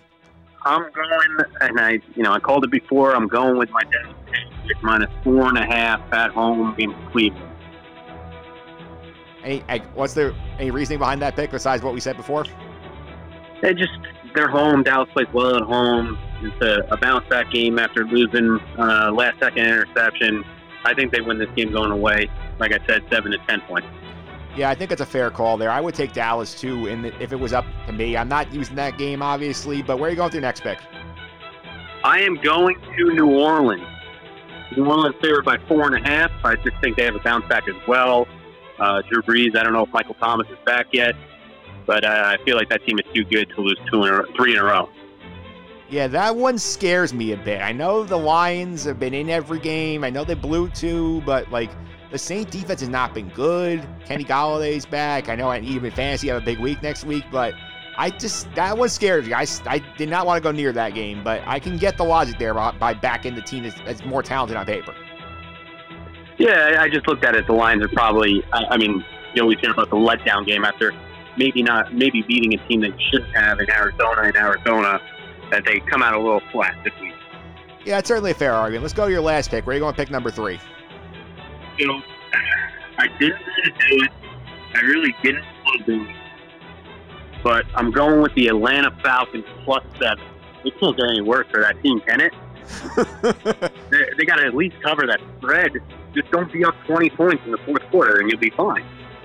Yeah, and they're, that's on Monday night against the Packers, and I think this could be a letdown game for the Packers. That big game in there. Plus, Atlanta blows the lead. They still cover the spread if Green Bay comes back a win. Exactly. That's why I took them. That's like fourth each chest there, Will. Yes, it is. All right, I'm up now. Pick number one. I'm going to stick with the trend. I'm going to pick against the Jets again. I'm going to take the Broncos laying three points in MetLife against the Jets on Thursday. I mean, you know it's bad when you're coming in there with your backup quarterback, with your third string quarterback, so now that Brett Rypien is starting, without your one of your top running backs, without receiver, without plenty of line, you're still favored. This tells you how bad the Jets have been this year. They don't belong on the field with any other NFL team right now. Gase get himself fired after this game. This is just not a good year for the Jets, and I think it's going to continue here. I think we're going to see Gase go by. Denver wins by at least a touchdown. Pick one.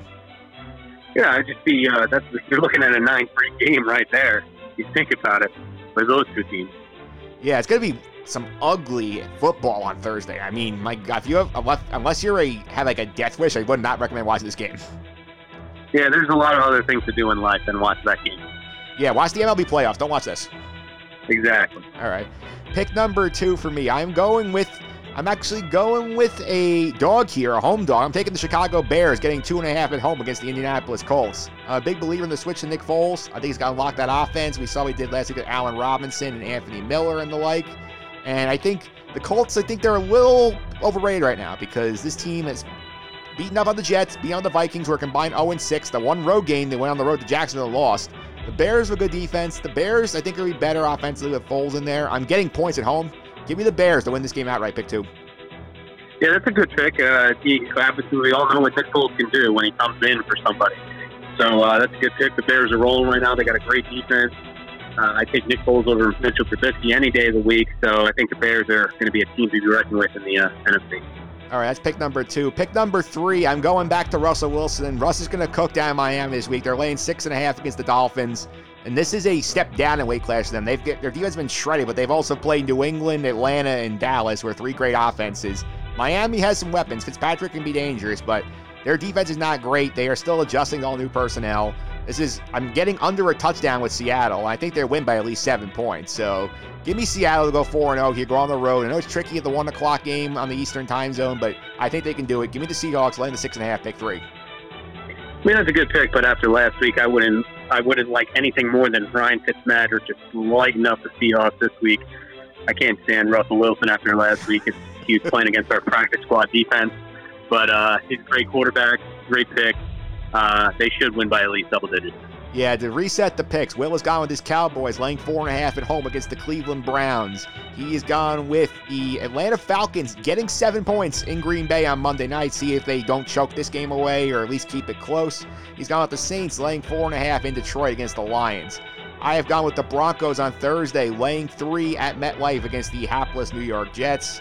I have gone with the Chicago Bears, getting two and a half at home against the Indianapolis Colts. And last but not least, I've gone with the Seattle Seahawks, MVP candidate Russell Wilson, get laying six and a half in Miami against the Dolphins. And those are your picks for week number four on the Just End the Suffering podcast. Next week, no new guest of the podcast on the pick segment, my good friend Chris, not the Mad Dog Russo. We are going to talk New York football next week, and I don't think we're going to have a win discussed next week, Will. I really don't think so either. I don't think the Giants are going to L.A. and coming anywhere close to beating the Rams. And uh, to be honest, flip that coin on Thursday night. I know you're going with your the Broncos over your Jets, but that Jets team is a uh, total disaster. And uh, it's a good thing for you, Jason being fired, a new quarterback at the beginning of next year. Hopefully, things are looking up for the Jets. Yeah, my one worry is like is that the owner loves Gase and the owner's defended Gase for so long. My concern, I've said before, is like, what happens if we squeak out a win and then he's gonna sit there and say, "Oh, it'll work. We'll keep Gase for longer, and then he'll keep screwing up this quarterback." I mean, you also have to look at it from the other perspective. Denver's coming on a short week to a uh, across the country with they have their third string in there now, don't they? Yeah, Rypien starting. Yeah, uh, and if they in that game in New York, how I mean, how can you keep the guy? You haven't looked competitive in three weeks. You look competitive for eight minutes of the game on Sunday. So uh, I don't know how you can keep a guy who doesn't keep his team competitive. Yeah, I mean, part of it's the injuries too, because I mean, the, the Jet receiving corps on Sunday, I don't think could start in the XFL, let alone the NFL. But like, we've seen San Francisco with got like basically half their team out, just find ways to win games. The Jets don't even bother. Yep. So I, I think the uh, Jets, the Jets team as a whole on Gase gone as well. All right. Well, thanks for all the time. I Really appreciate it. Before I let you go, any anybody any plugs you want to make for social media? Uh, I just uh, really have Instagram. It's uh, W underscore Smith eleven twenty four. I'm not a big uh, tweeter as most people are, um, but I post a lot of cowboy sh- stuff on Instagram, and uh, that's really it. All right. Well, thanks for all the time. I Really appreciate it. Thanks, Mike. Anytime, man. All right, that was Will Smith with the NFL picks for week number four. Up next, I'm going to talk to our legal correspondent, Phil Frietta. We're going to take a dive into the world of MLB, NBA, NHL, what comes next for them after these seasons wrap up, plus the return of college basketball right after this.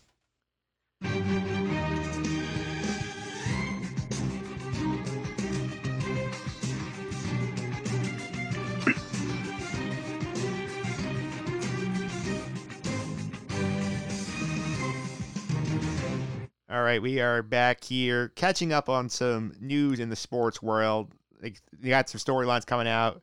Mets sale, potential next season storylines for NBA, NHL, the return of college basketball. Time to bring in the guy who helps you catch up on all these things. Our legal correspondent, Phil Frietta. Phil, welcome back. How are you? I'm doing well, Mike. Thanks for having me back. Uh, how are you doing? Doing pretty good. I'm happy to say since the last time we've talked, I feel that Major League Baseball has made it through the season. We did get to the postseason. Very happy about that. Yeah, well, uh, I don't know if you were happy watching the Mets this year, but uh, but at least you got a season. I did get a season. I'm getting a new owner, which I'll get to in a minute. But since I have you here, I will point put it out on the record on the podcast that we did the over unders before the season, and I did end up pulling out the win here on this one. This there are two. We each have one on the ledger. It's still undecided, but as of right now, I'm three and two. You are one and four, so I've already clinched the victory in the over unders. Yeah. Uh, well, we like we said they were going to be tough. Uh, one and four is bad, though. I'm not happy about that. Yeah, the one you got was the Toronto Blue Jays over 27 and a half. That's been correct. You still have a shot at the Brewers, they have to run the table here. The ones I got right, I had two unders right. The Red Sox under 30 and a half, the Nationals under 33 and a half. I had the Twins over 34 and a half. Those are the ones I got correct. Yeah, the, the one that I think I got the most wrong was the San Francisco Giants. I'm stunned that they're playing 500 ball. The Marlins, too, also has been one that's also surpri- been surprising. Yeah, well, this is this is why baseball can't be 60 games, though. Uh, I, I, those are two teams that I don't think over a 162 game schedule would uh, would be competitive. To be fair, also, if this is a normal five team playoff, not eight, these teams would be afterthoughts. Yeah, that, that's true too. All right, let's go. Let's start with the baseball since we're ready here. Obviously, I'm a Met fan. I'm excited that Steve Cohen is getting the team. We, as I mentioned on the podcast last week, Sandy Alderson going to be the new president of baseball operations once Steve Cohen takes over. Right now, the only thing we're waiting on is approval from the other owners. You think that he's gonna have any issues here? You think we're go we're gotten so far down the road? It's a formality at this point. I think it's a formality at this point. Uh, I've said that on your podcast before. I think that the uh, other owners know how important Steve Cohen is, how important it is to get the Mets back to relevancy and to acting like they're a New York team. Steve Cohen can do that. Uh, my understanding is that Jerry Reinsdorf of the White Sox has a problem with Steve Cohen uh, and brought it up in the past. But other than that, I, I can't imagine it. And I think he only needs what, like 22 or 23 votes. He doesn't even need all. No, he needs uh, 23 out of 30, and one of them comes from the Wilpon, so it's another 22. Yeah, so I, I don't think it'll be a problem. Even if Reinsdorf holds out, uh, I think everybody else is going to vote yes uh, because they know that it's important to get the Mets. The Mets are a New York team, and it's time that they start acting like it. Steve Cohen is going. They're certainly going to act like it. Yeah, I think the other thing that's important here to realize with this this organization that the Wilpons, the way they ran this franchise, okay, this is made with the SNY things, that this team is in so much debt and is so leveraged financially that you have a guy who's basically willing to wave a magic wand and fix all the problems. Where if you take the A Rod bid, they're gonna have to end up basically borrowing every last dollar to to to buy the team. They have about five hundred million dollars of debt in their offer taken out, so it's been about a one point eight price on the market hand and you have to worry about them being able to afford players that they had. So I think this is a no-brainer if you're if you're a baseball owner. Yeah, otherwise you're going to end up like what happened with Derek Jeter with the Marlins. So they they clean house and they're running basically on no payroll until they can fix the financial situation. So uh, Cohen's the right guy for this. I think he's going to get approved with uh, without much of a hiccup, and I also think it helps that he uh, he's already committed to naming Sandy Alderson as team president. I think that helps uh, sell some of the other owners that look, I'm I'm bringing in a baseball guy. I'm not going to be, you know, the Mark Cuban or the Jerry Jones and try and do it by myself. I'm bringing in somebody who knows what he's doing. Yeah, I think Sandy Alderson also helps perspective because he's respected around the league, and he'll also be a guy you can sell and say, "Hey, look, I'm not going to overspend. Sandy's not going to go throw every last dollar around. He'll be smart as might, but he's not going to go spend 150 million dollars every free agent that's out there." Yeah, I think I think this is a formality. I think he's going to get it, if not unanimous, then close to it.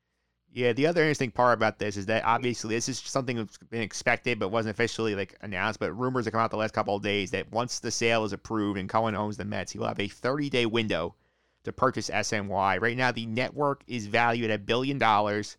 and amazingly, 850 million of that is debt. So it just goes to show you how much money the Wilpons were shuffling around to try and keep the Mets profitable in some way and failing miserably at it. Yeah, that that surprised me how much debt was in SNY, but uh, SNY obviously has a lot of uh, a lot of potential, and if I were if I were Steve Cohen, I'd try and make that deal, uh, especially if he thinks he's going to be putting a competitive product out there on the field, then SNY's ratings are going to go up. Yeah, because as people are well aware of SNY, obviously the regional networks they do well and the team does well. SNY has a very good deal with the Mets for the rights. They don't pay a lot to the rights because obviously the sweetheart deal broke by the Wilpons, but this is a network that like if you get them like a winter team, if you get them like one of the hockey teams, if you can get like the Devils or the Islanders off of MSG Plus and bring them on there, your rights values also skyrocket. Uh, yeah, definitely. I think the Islanders are a clear target, uh, given how competitive they are, and I, I think that the YES Network's probably happy about that. On the flip side, they're going to get the Brooklyn Nets next year with Kyrie and Durant, and that should help them for the uh, Yankee offseason. Yeah, let's go. It's a little more on the field now with the baseball. Obviously, we got through the season. I think we're we're a little bit surprised we made here, considering the rough start we had. But we do have the playoff bubble coming. Like after the wild card round, after they play those four three game series next week, then this week, and then they go to the bubble sites down in Texas, down in California. What do you think about this playoff bubble that we have set up here? That you know, I've said on the podcast that we both said that it was the only feasible way to do the playoffs. So I'm happy that they set it up. Uh, I was surprised when I saw Texas, but now I understand they're they're going to actually have some fans at the games for the uh, NLCS and the World Series. That's the plan. So that's why they picked Texas. But uh, I think it makes it's the only feasible way to do it because, like we said, you can't have a situation where you're canceling playoff games, especially with this no off day playoff format. So uh, the bubble's the right way to do this. I'm, I'm glad that they got around and they did it with the bubble, and uh, I just I think we're going to have a champion. Yeah, we are going to have a champion. The big story for me, though, I think obviously we're going to have this thing. We're the little bit of money they get from whatever fans they allow in Texas is going to help a little bit, but like I think when you get to the offseason, you get to free agency, like I think the market is going to crater this year just because so many teams lost money. The Cubs alone basically said they lost a 150, 200 million dollars uh, just on revenue from fans alone. So like, you would think if you're free this winter, you're terrified about what kind of market you're be facing. Yeah, I wouldn't want to be a free agent. Uh, I would see if I can get an extension, honestly. Uh, and and I could see a situation where a lot of free agents sign those kind of short term deals. So, uh, you know, to go back to the Yankees, like I could see a guy like Tanaka coming back on a one or two year deal. I think the qualifying offer is also in play for a lot of guys too, because if you somebody gives it to you, you might as well just sign it and hope that the economy improves by the time you hit the market again.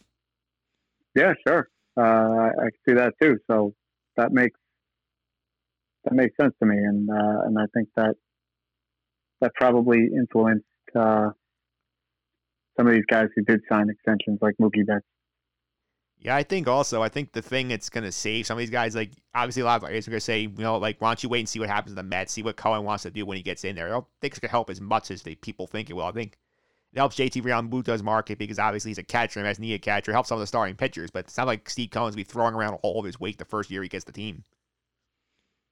No, and I mean, the Mets, it's not like the Mets don't have players. They, they have established players at a lot of positions. So yeah, you're right. They have an opening at catcher. They could use a third baseman, but they don't have a ton of openings. Uh, you're not to, you know, they're not to replace Alonso. Obviously, you're not to replace Conforto. So uh, I, I, don't think any free agent could say, "Well, Steve Cohen's to pay me, so I'm okay." Yeah, I also think it's interesting to see what happens to them next season. Obviously, next year is very important for them because the last year for the CBA and we're still in limbo as a country with the coronavirus thing. Their vaccines are reportedly coming close to being through their phase three trials. And even once they get approved, it take a while to give it out to the public. MLB right now has basically said we're playing on a regular schedule next year, which is spring training in February. Season starts early April. I think it could be a while though. I think maybe you'll start out like if the vaccine's being distributed, start out in some markets capacity limits. Like okay, you can have thirty percent of your fans at Citi Field on opening day, and then maybe by the end of the summer you'll have full crowd. That's still they're still gonna take a hit next season. Yeah, so that that's going to be interesting because they're going to be in a spot where, like you said, some states are going to let them, like Texas and Florida, they'll they'll have fans in those fans, but uh, not that the Florida baseball teams draw any fans anyway, but they'll be allowed to have fans at least. But other states like New York, I don't. I, if they are, it's going to be a very, very limited capacity. So I don't know how the league's going to work on that. Maybe they'll do some sort of a revenue sharing thing just for a year, where where they're going to share gate revenue. But uh, but uh, I, I think that they really have an interest in getting a full season in both the players' union and the and the league, especially given the upcoming CBA battle that we're going to have. Yeah, I think getting the full season is one thing, but like you're still gonna have revenue losses in this case because like I don't don't see California going full capacity until the vaccine's safely distributed either. So like that's like five teams you're looking at in just one state. Yeah, there, there there's going to be some sort of a hit on the gate revenue, no doubt. Uh, but some revenue is better than no revenue. So you know they're going to do the best that they can. Yeah, this is true. And also, I want your take on you mentioned Florida. Governor Ron DeSantis down there like big fan like uh you're a big fan of his. I know today we're recording this on Friday, September 25th. He announced that basically the whole state of Florida is open for business. Any business is open for whatever they want. There's no more fines for not wearing masks. It feels like this is a very stupid idea. This is something that you keep keep an eye on, considering that you have a lot of college teams down there. You have the Super Bowl going down there in February. Any thought reaction to what DeSantis just did? Yeah, I mean, I've said said it before. I'll say it again. That guy, guy's a moron. Um, he is presiding over the state that is now leading in the daily death tolls for COVID, but uh, just doesn't seem to care. I, I don't know what he's trying to do. I don't know if he's trying to kill off the elderly population, but uh, but whatever he's trying to do, it's it, to me it's stupid. And and what you left out there was uh, he not only lifted all these restrictions, he restricted the ability of the local governments to even regulate it themselves. So, so what, what had been happening in Florida, and I think part of the reason why it isn't wasn't a complete nightmare was that even if DeSantis wasn't doing anything about it, Miami Dade County was, and Lee County was, and so on and so forth. Now they're not even allowed, uh, subject to very strict restrictions. So uh, I don't know what he's doing. I I imagine the NFL's happy about it because if they can get a regular Super Bowl with Super Bowl week and all that, that that's that's good for them. But uh, it seems irresponsible.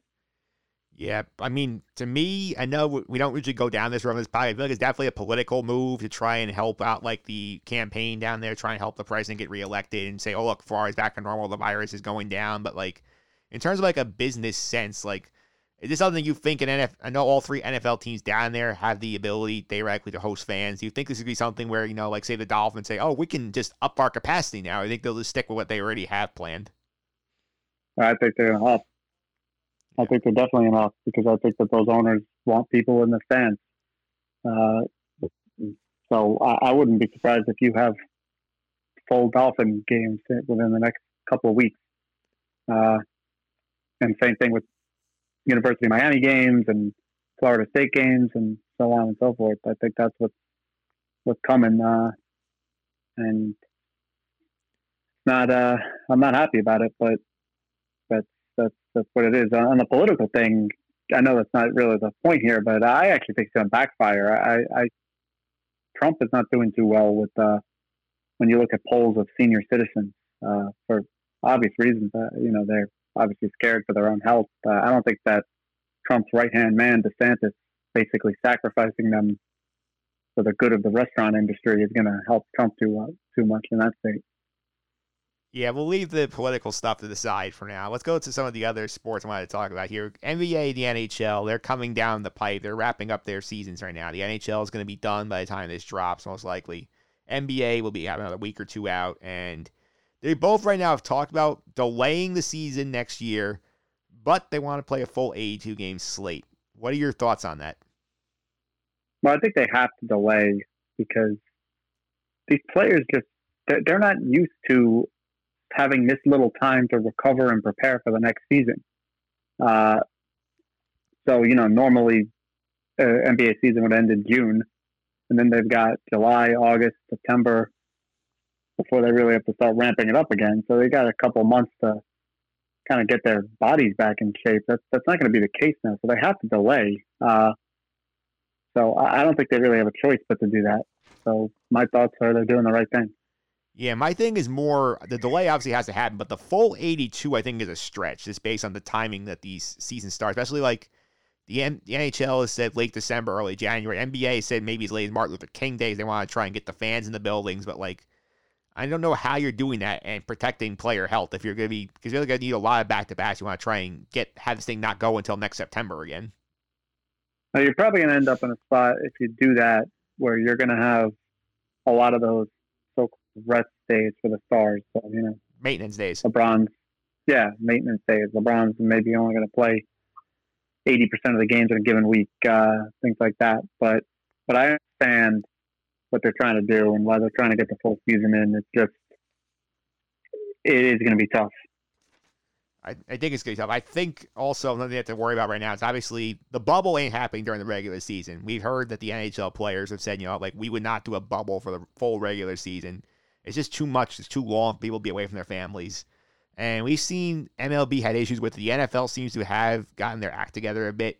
Do you think these two leagues have figured out enough from the what they've seen from the other guys going on, saying, "Hey, like if we set our schedule up in January, if we don't have the fans, we'll still travel pretty much like or like from city to city and not be worried about like hubbing up here, here or there." Yeah, I think it was. Uh, I think it was demonstrated that this is the. Uh, it, it's feasible. Uh, I think that baseball showed that it's feasible to do this if you have the adequate testing, and you put the restrictions in place, and people actually follow them. It's feasible. So, uh, I, I, that's exactly what I think they're going to do. But the one thing that I will say is, what we haven't really seen yet, and I guess we're going to start to see it with the NFL, is baseball had that very limited travel. Nobody was going cross country. I don't know how that's going to impact things. Yeah, the travel is definitely a concern. Also, one thing Pete Considori brought up last week, we were talking about this a little bit, and, ho- and we're talking hockey, is like right now the U.S. Canada border is still open. I think that's a big problem, especially in the NHL when you have seven Canadian teams. It's like you need to be able to have the border over the NHL, especially to start the season. The NBA could see, okay, we'll plop the Raptors somewhere and just go from there. But like, it's kind of hard to do that with seven Canadian teams. Yeah, uh, the NHL, if they don't have the Canadian border, I don't know how they're going to play. Uh, just, they're just not going to be able to. NBA, easy enough. You saw what baseball did. You just take the Raptors, you throw them at Buffalo, and you're good to go. But uh, I don't know what the NHL will do. I think they'd have to postpone or cancel the season. The NHL, one theory I've heard, I think it's interesting, is like maybe for one year they sort of do like a geographically based schedule, except like they basically have a division of ca- Canadian teams only, where the seven Canadian teams only play each other. So that's something they could do to buy themselves some time until the until the border opens if they wait. If the Canadian government lets them do it, I don't know if the Canadian government's even allowing that kind of thing. They're they have far more restrictions than we do with uh, respect to COVID. And then in terms of like and like the, the teams within Canada just traveling and playing each other, not going across the U.S. border. No, I understand that. I'm just I'm not even sure if that the Canadian government would allow that. I don't. I'm not just unsure completely. I, I don't know what Canada's restrictions are with sports being played in the country at all. Yeah, that that's gonna be a mess, and obviously it all depends on our numbers going down for the border to be open. But one other thing the NHL has specifically an issue is like the Winter Classic, as Pete pointed out last week. Like this is something like I know it's a big deal for the TV to get like the big outdoor game to start the calendar year, but like I don't know how you do this if you can only have like ten percent of the people in the building. It's not really the same thing. I could see them just saying, "Sorry, Minnesota, we'll push this back a, a couple of years so you guys can all bring the people there." Probably, although I mean the fact it's outdoors, I guess, is better than being indoors just in general. But I think that's right. I think they may push it kind of like baseball. Got the wherewithal to push that Field of Dreams game. Just doesn't make sense to play that game without the fans. Same thing with the Winter Classic. Yeah, I mean, I could see them doing something smaller on an outdoor scale for television, but maybe like it's not because it's something where you could. The whole idea is like, okay, there's eighty thousand people in the building to watch this game. It doesn't have the same feel if there's thirteen thousand people spaced out wearing masks. Yeah, So uh, I think that's right. Maybe they'll do something just for TV, but I think they'll push the actual classic a year. I think that's probably the right thing to do. Yeah, the NHL also has some other issues here. Pete pointed out last week the expansion draft next year. They're having Seattle join the league following next season. So it's tough. I think something the NHL realistic think about with the shorter season is like, can we really go our full length and then expect this expansion team to draft its roster and then put our season together in like three months? I don't think that's fair. That that group. No, it's not. But what are you going to do? Uh, I mean, some of this just not. Uh, we're not living in a perfect world. I think that's the best way to put it.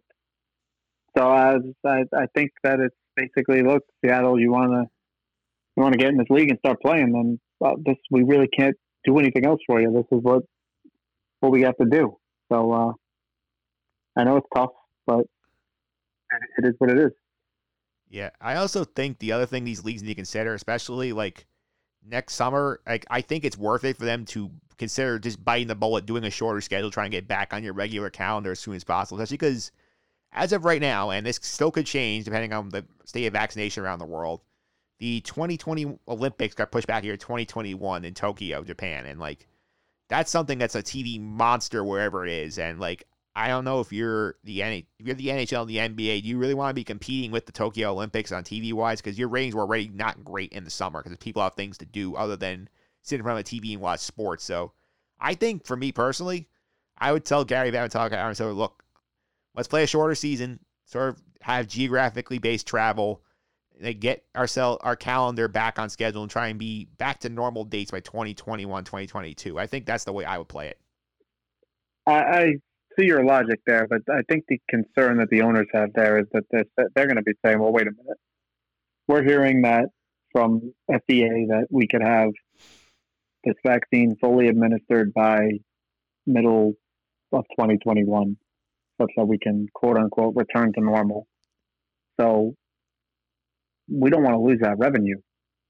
If we, if we can extend it to manipulate the schedule such that we're playing in July and we can have a sold out arena for the finals and the Stanley Cup playoffs, then we're going to do that because we want that revenue. And I think that's that's really what's probably going on here. They're probably view eyeing that as the time where they can get everybody back. I, I get, and, you know, have a sellout again.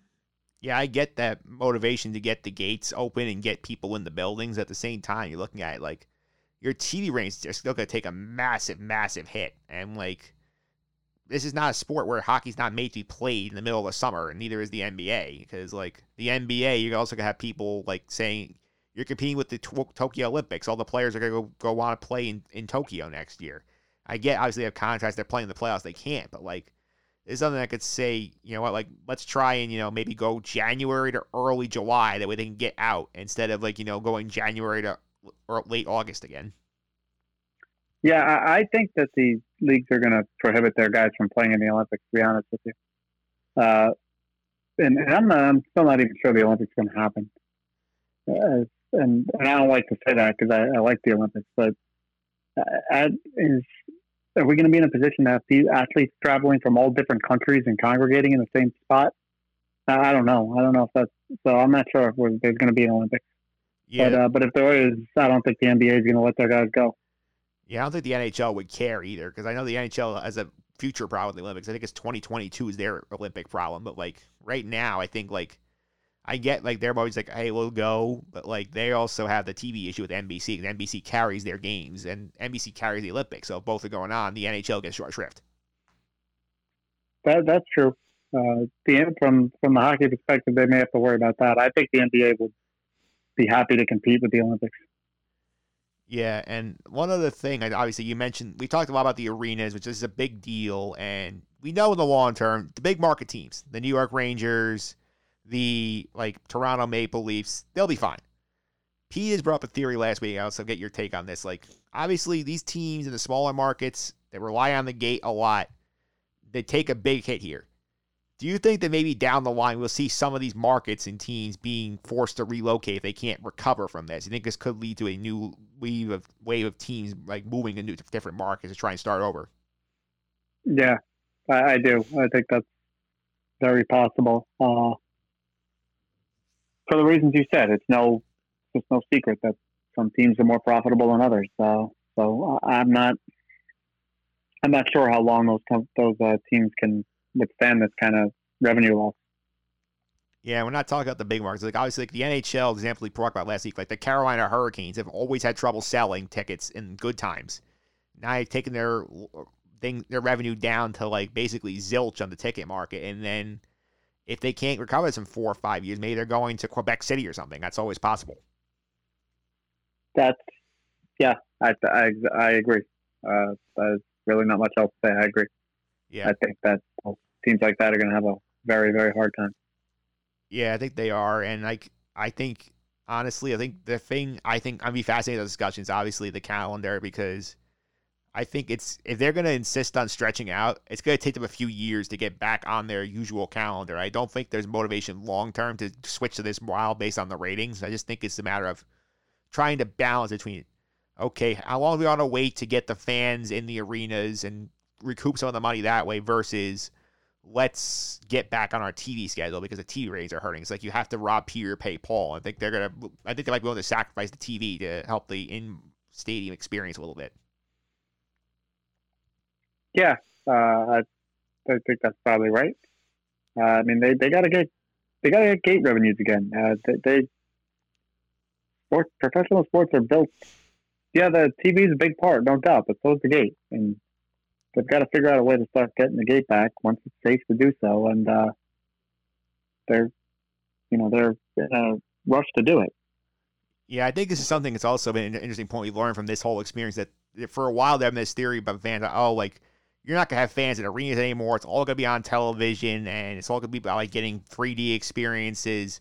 This has showed us the fan model is not going anywhere. There are gonna be fans in stadiums for a long time, and I think obviously it might help you bank get bang for your buck if you're a fan going in a couple years, feel comfortable going because they're have to drop prices, get people entice people back into the stadiums, into the arenas for a bit. So I think if you were a ticket going fan, if this once you get vaccinated, you feel comfortable going, you will have bargain opportunities be, being presented to you yeah, that that that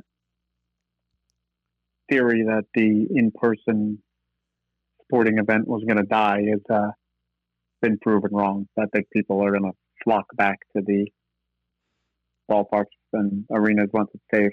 Uh, so from that standpoint, the league's probably happy about that, that they're going to get fans back in seats, uh, and, and that's what I think's going to happen. And, you know, what, what else is probably going to help is you're going to have a lot of people in these new flexible or remote type work schedules. So that should allow them to probably get to more games, you know, more of those Tuesday night games against the Baltimore Orioles. You may have some more fans there. Yeah, because now you don't have to worry about oh I have to be at the office by eight o'clock because I have to I can't go to the game. Then it's like I can go to the game. I just wake up at at seven thirty, take a shower, and I'm ready to go to my virtual work. Yep, so I think that may actually bode well for them too. Uh, but but we'll see. But certainly, I, I agree that you're not at a position where people are going to stop going to sports games because they want to watch it on TV. That's not happening. Yeah, it's not. And the last one I want to go to today is obviously a sport that's coming back soon, which I think a lot of people are going to start watching because once the MLB playoffs end, you're not going to have any nightly sports for a bit. College basketball is coming back at the end of November. I think it's going to be a very welcome sight for people who are basically because football only plays on the weekend, so you're going to have like nothing other than college basketball for a solid month and a half, maybe more. I think obviously the plans are announced. The start date is November 25th. They recommend a minimum of four non-conference games. The NCAA did. You have to play at least 13 games to get into the tournament. One of the interesting, interesting idea here is that the bubble, the NBA popular made popular. Obviously, the college team's not going to do it for full seasons, but some of these event organizers, like the, the multi-team events, like the Champions Classic, all of ESPN's like uh, many multi-events, like the Jimmy V Classic, preseason NIT. Well, they talk about putting these teams into bubbles. So like ESPN's bring their events to the NBA bubble down in Orlando to like sort of take advantage of that setup they have there. Opportunity here to bring teams into controlled environments, let them play a lot of games, potentially non-conference, not having to travel as much. Otherwise, I think the trials would be very regional. What do you think about that idea? I'm not sure I completely understand. How, how do you set up a bubble with college kids? Don't they have to go to class? Well, the class, or, or is it, or is the the idea that this is going to be done over winter break? Well, basically what's happening here is Kevin Willard from Seton Hall point out this is sort of the golden window period where like stu- where a lot of these colleges remember moved up their classes to finish up the semester by Thanksgiving to avoid being, bringing their students back after the second wave. So a lot of these kids are not going to have class in, the, in at least the non-conference portion of the schedule. Got it. Okay. Uh, so then, then yeah, I think that.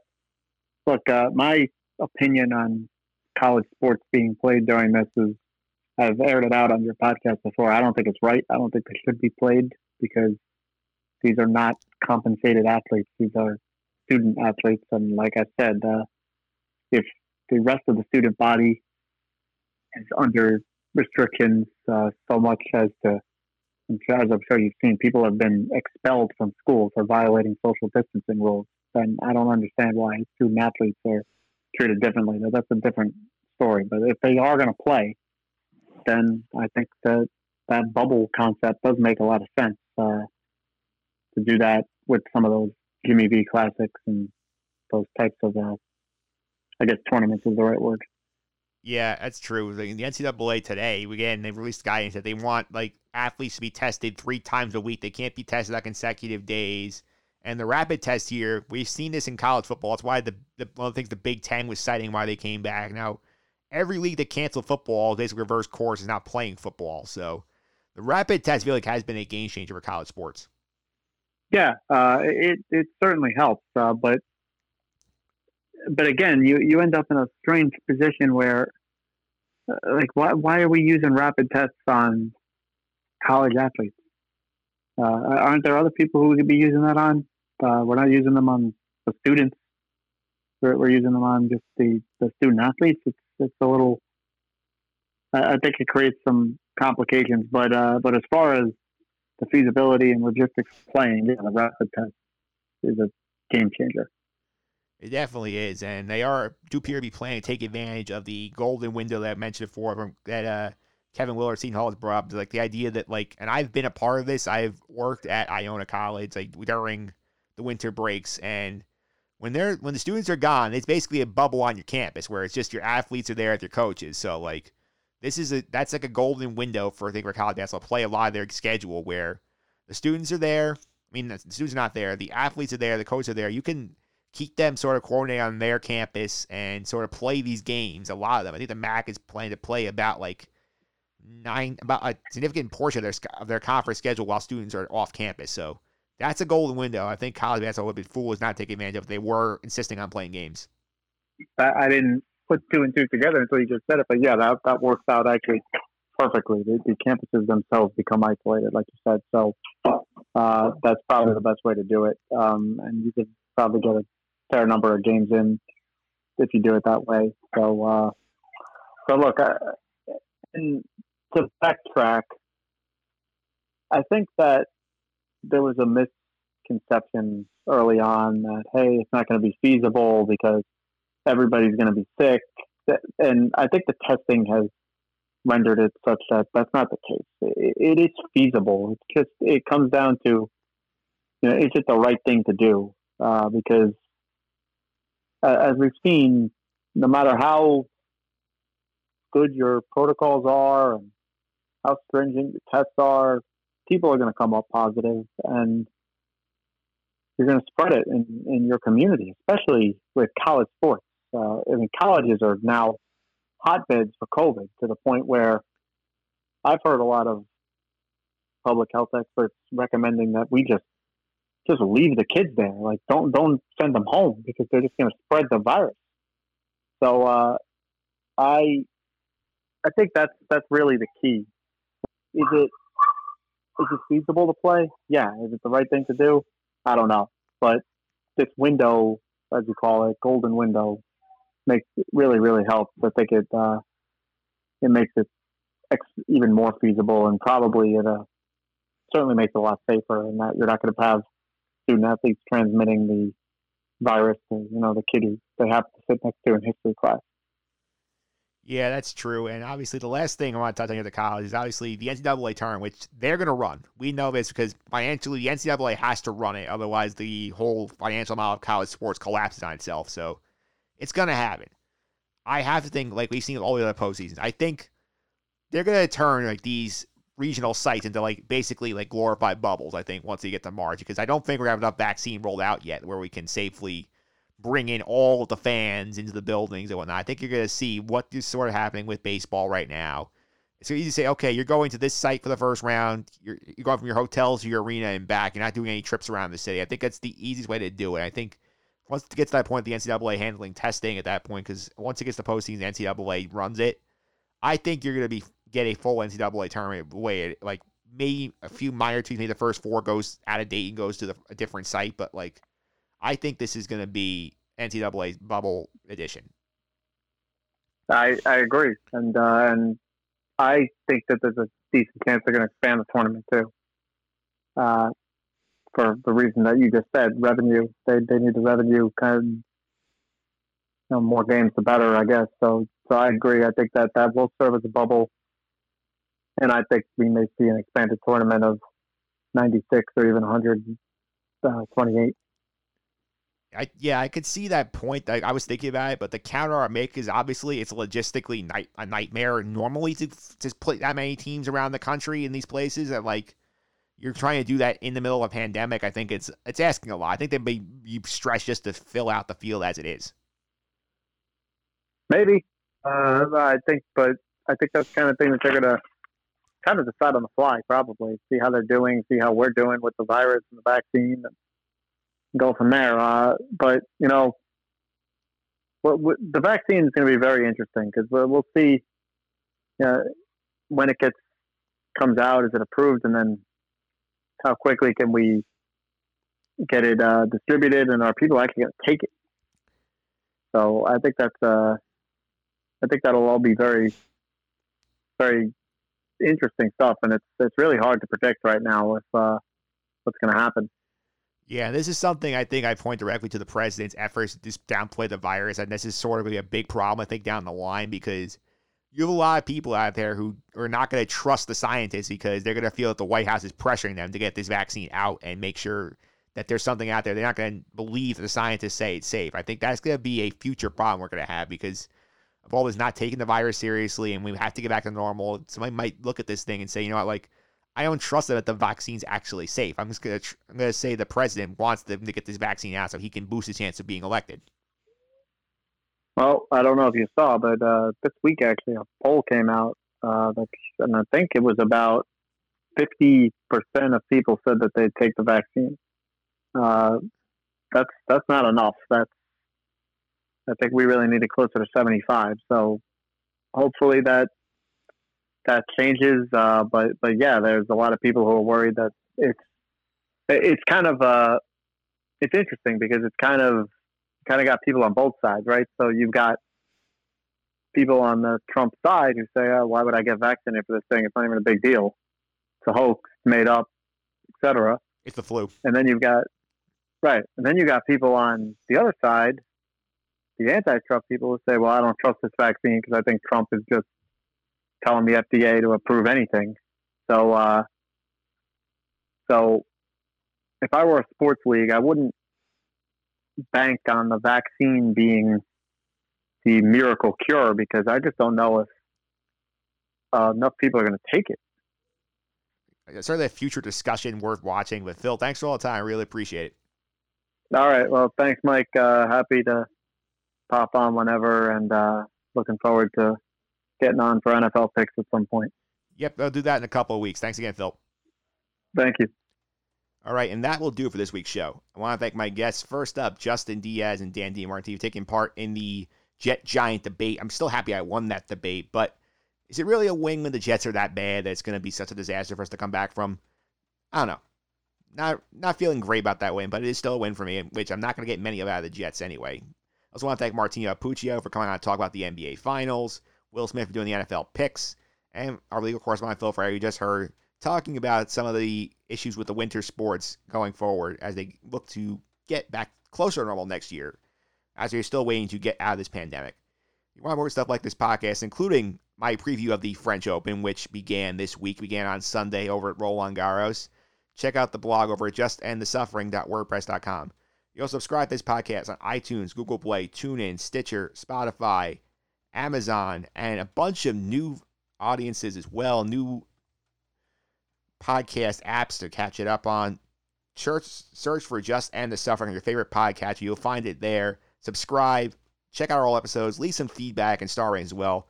They help make the podcast even better going forward, help it get into the ears of new audiences. That'll be a lot of fun. I want to get more people in this conversation, so please do that. Please do that. Subscribe and share. Also follow me on Twitter at mphillips331. That's M P H I L I P S 331. All right, and that will do for this week's show. Coming up next week, we're going to get into the MLB playoffs a bit, Bronx Division Series, NFL picks, and more. Until then, have a better week than New York football fans.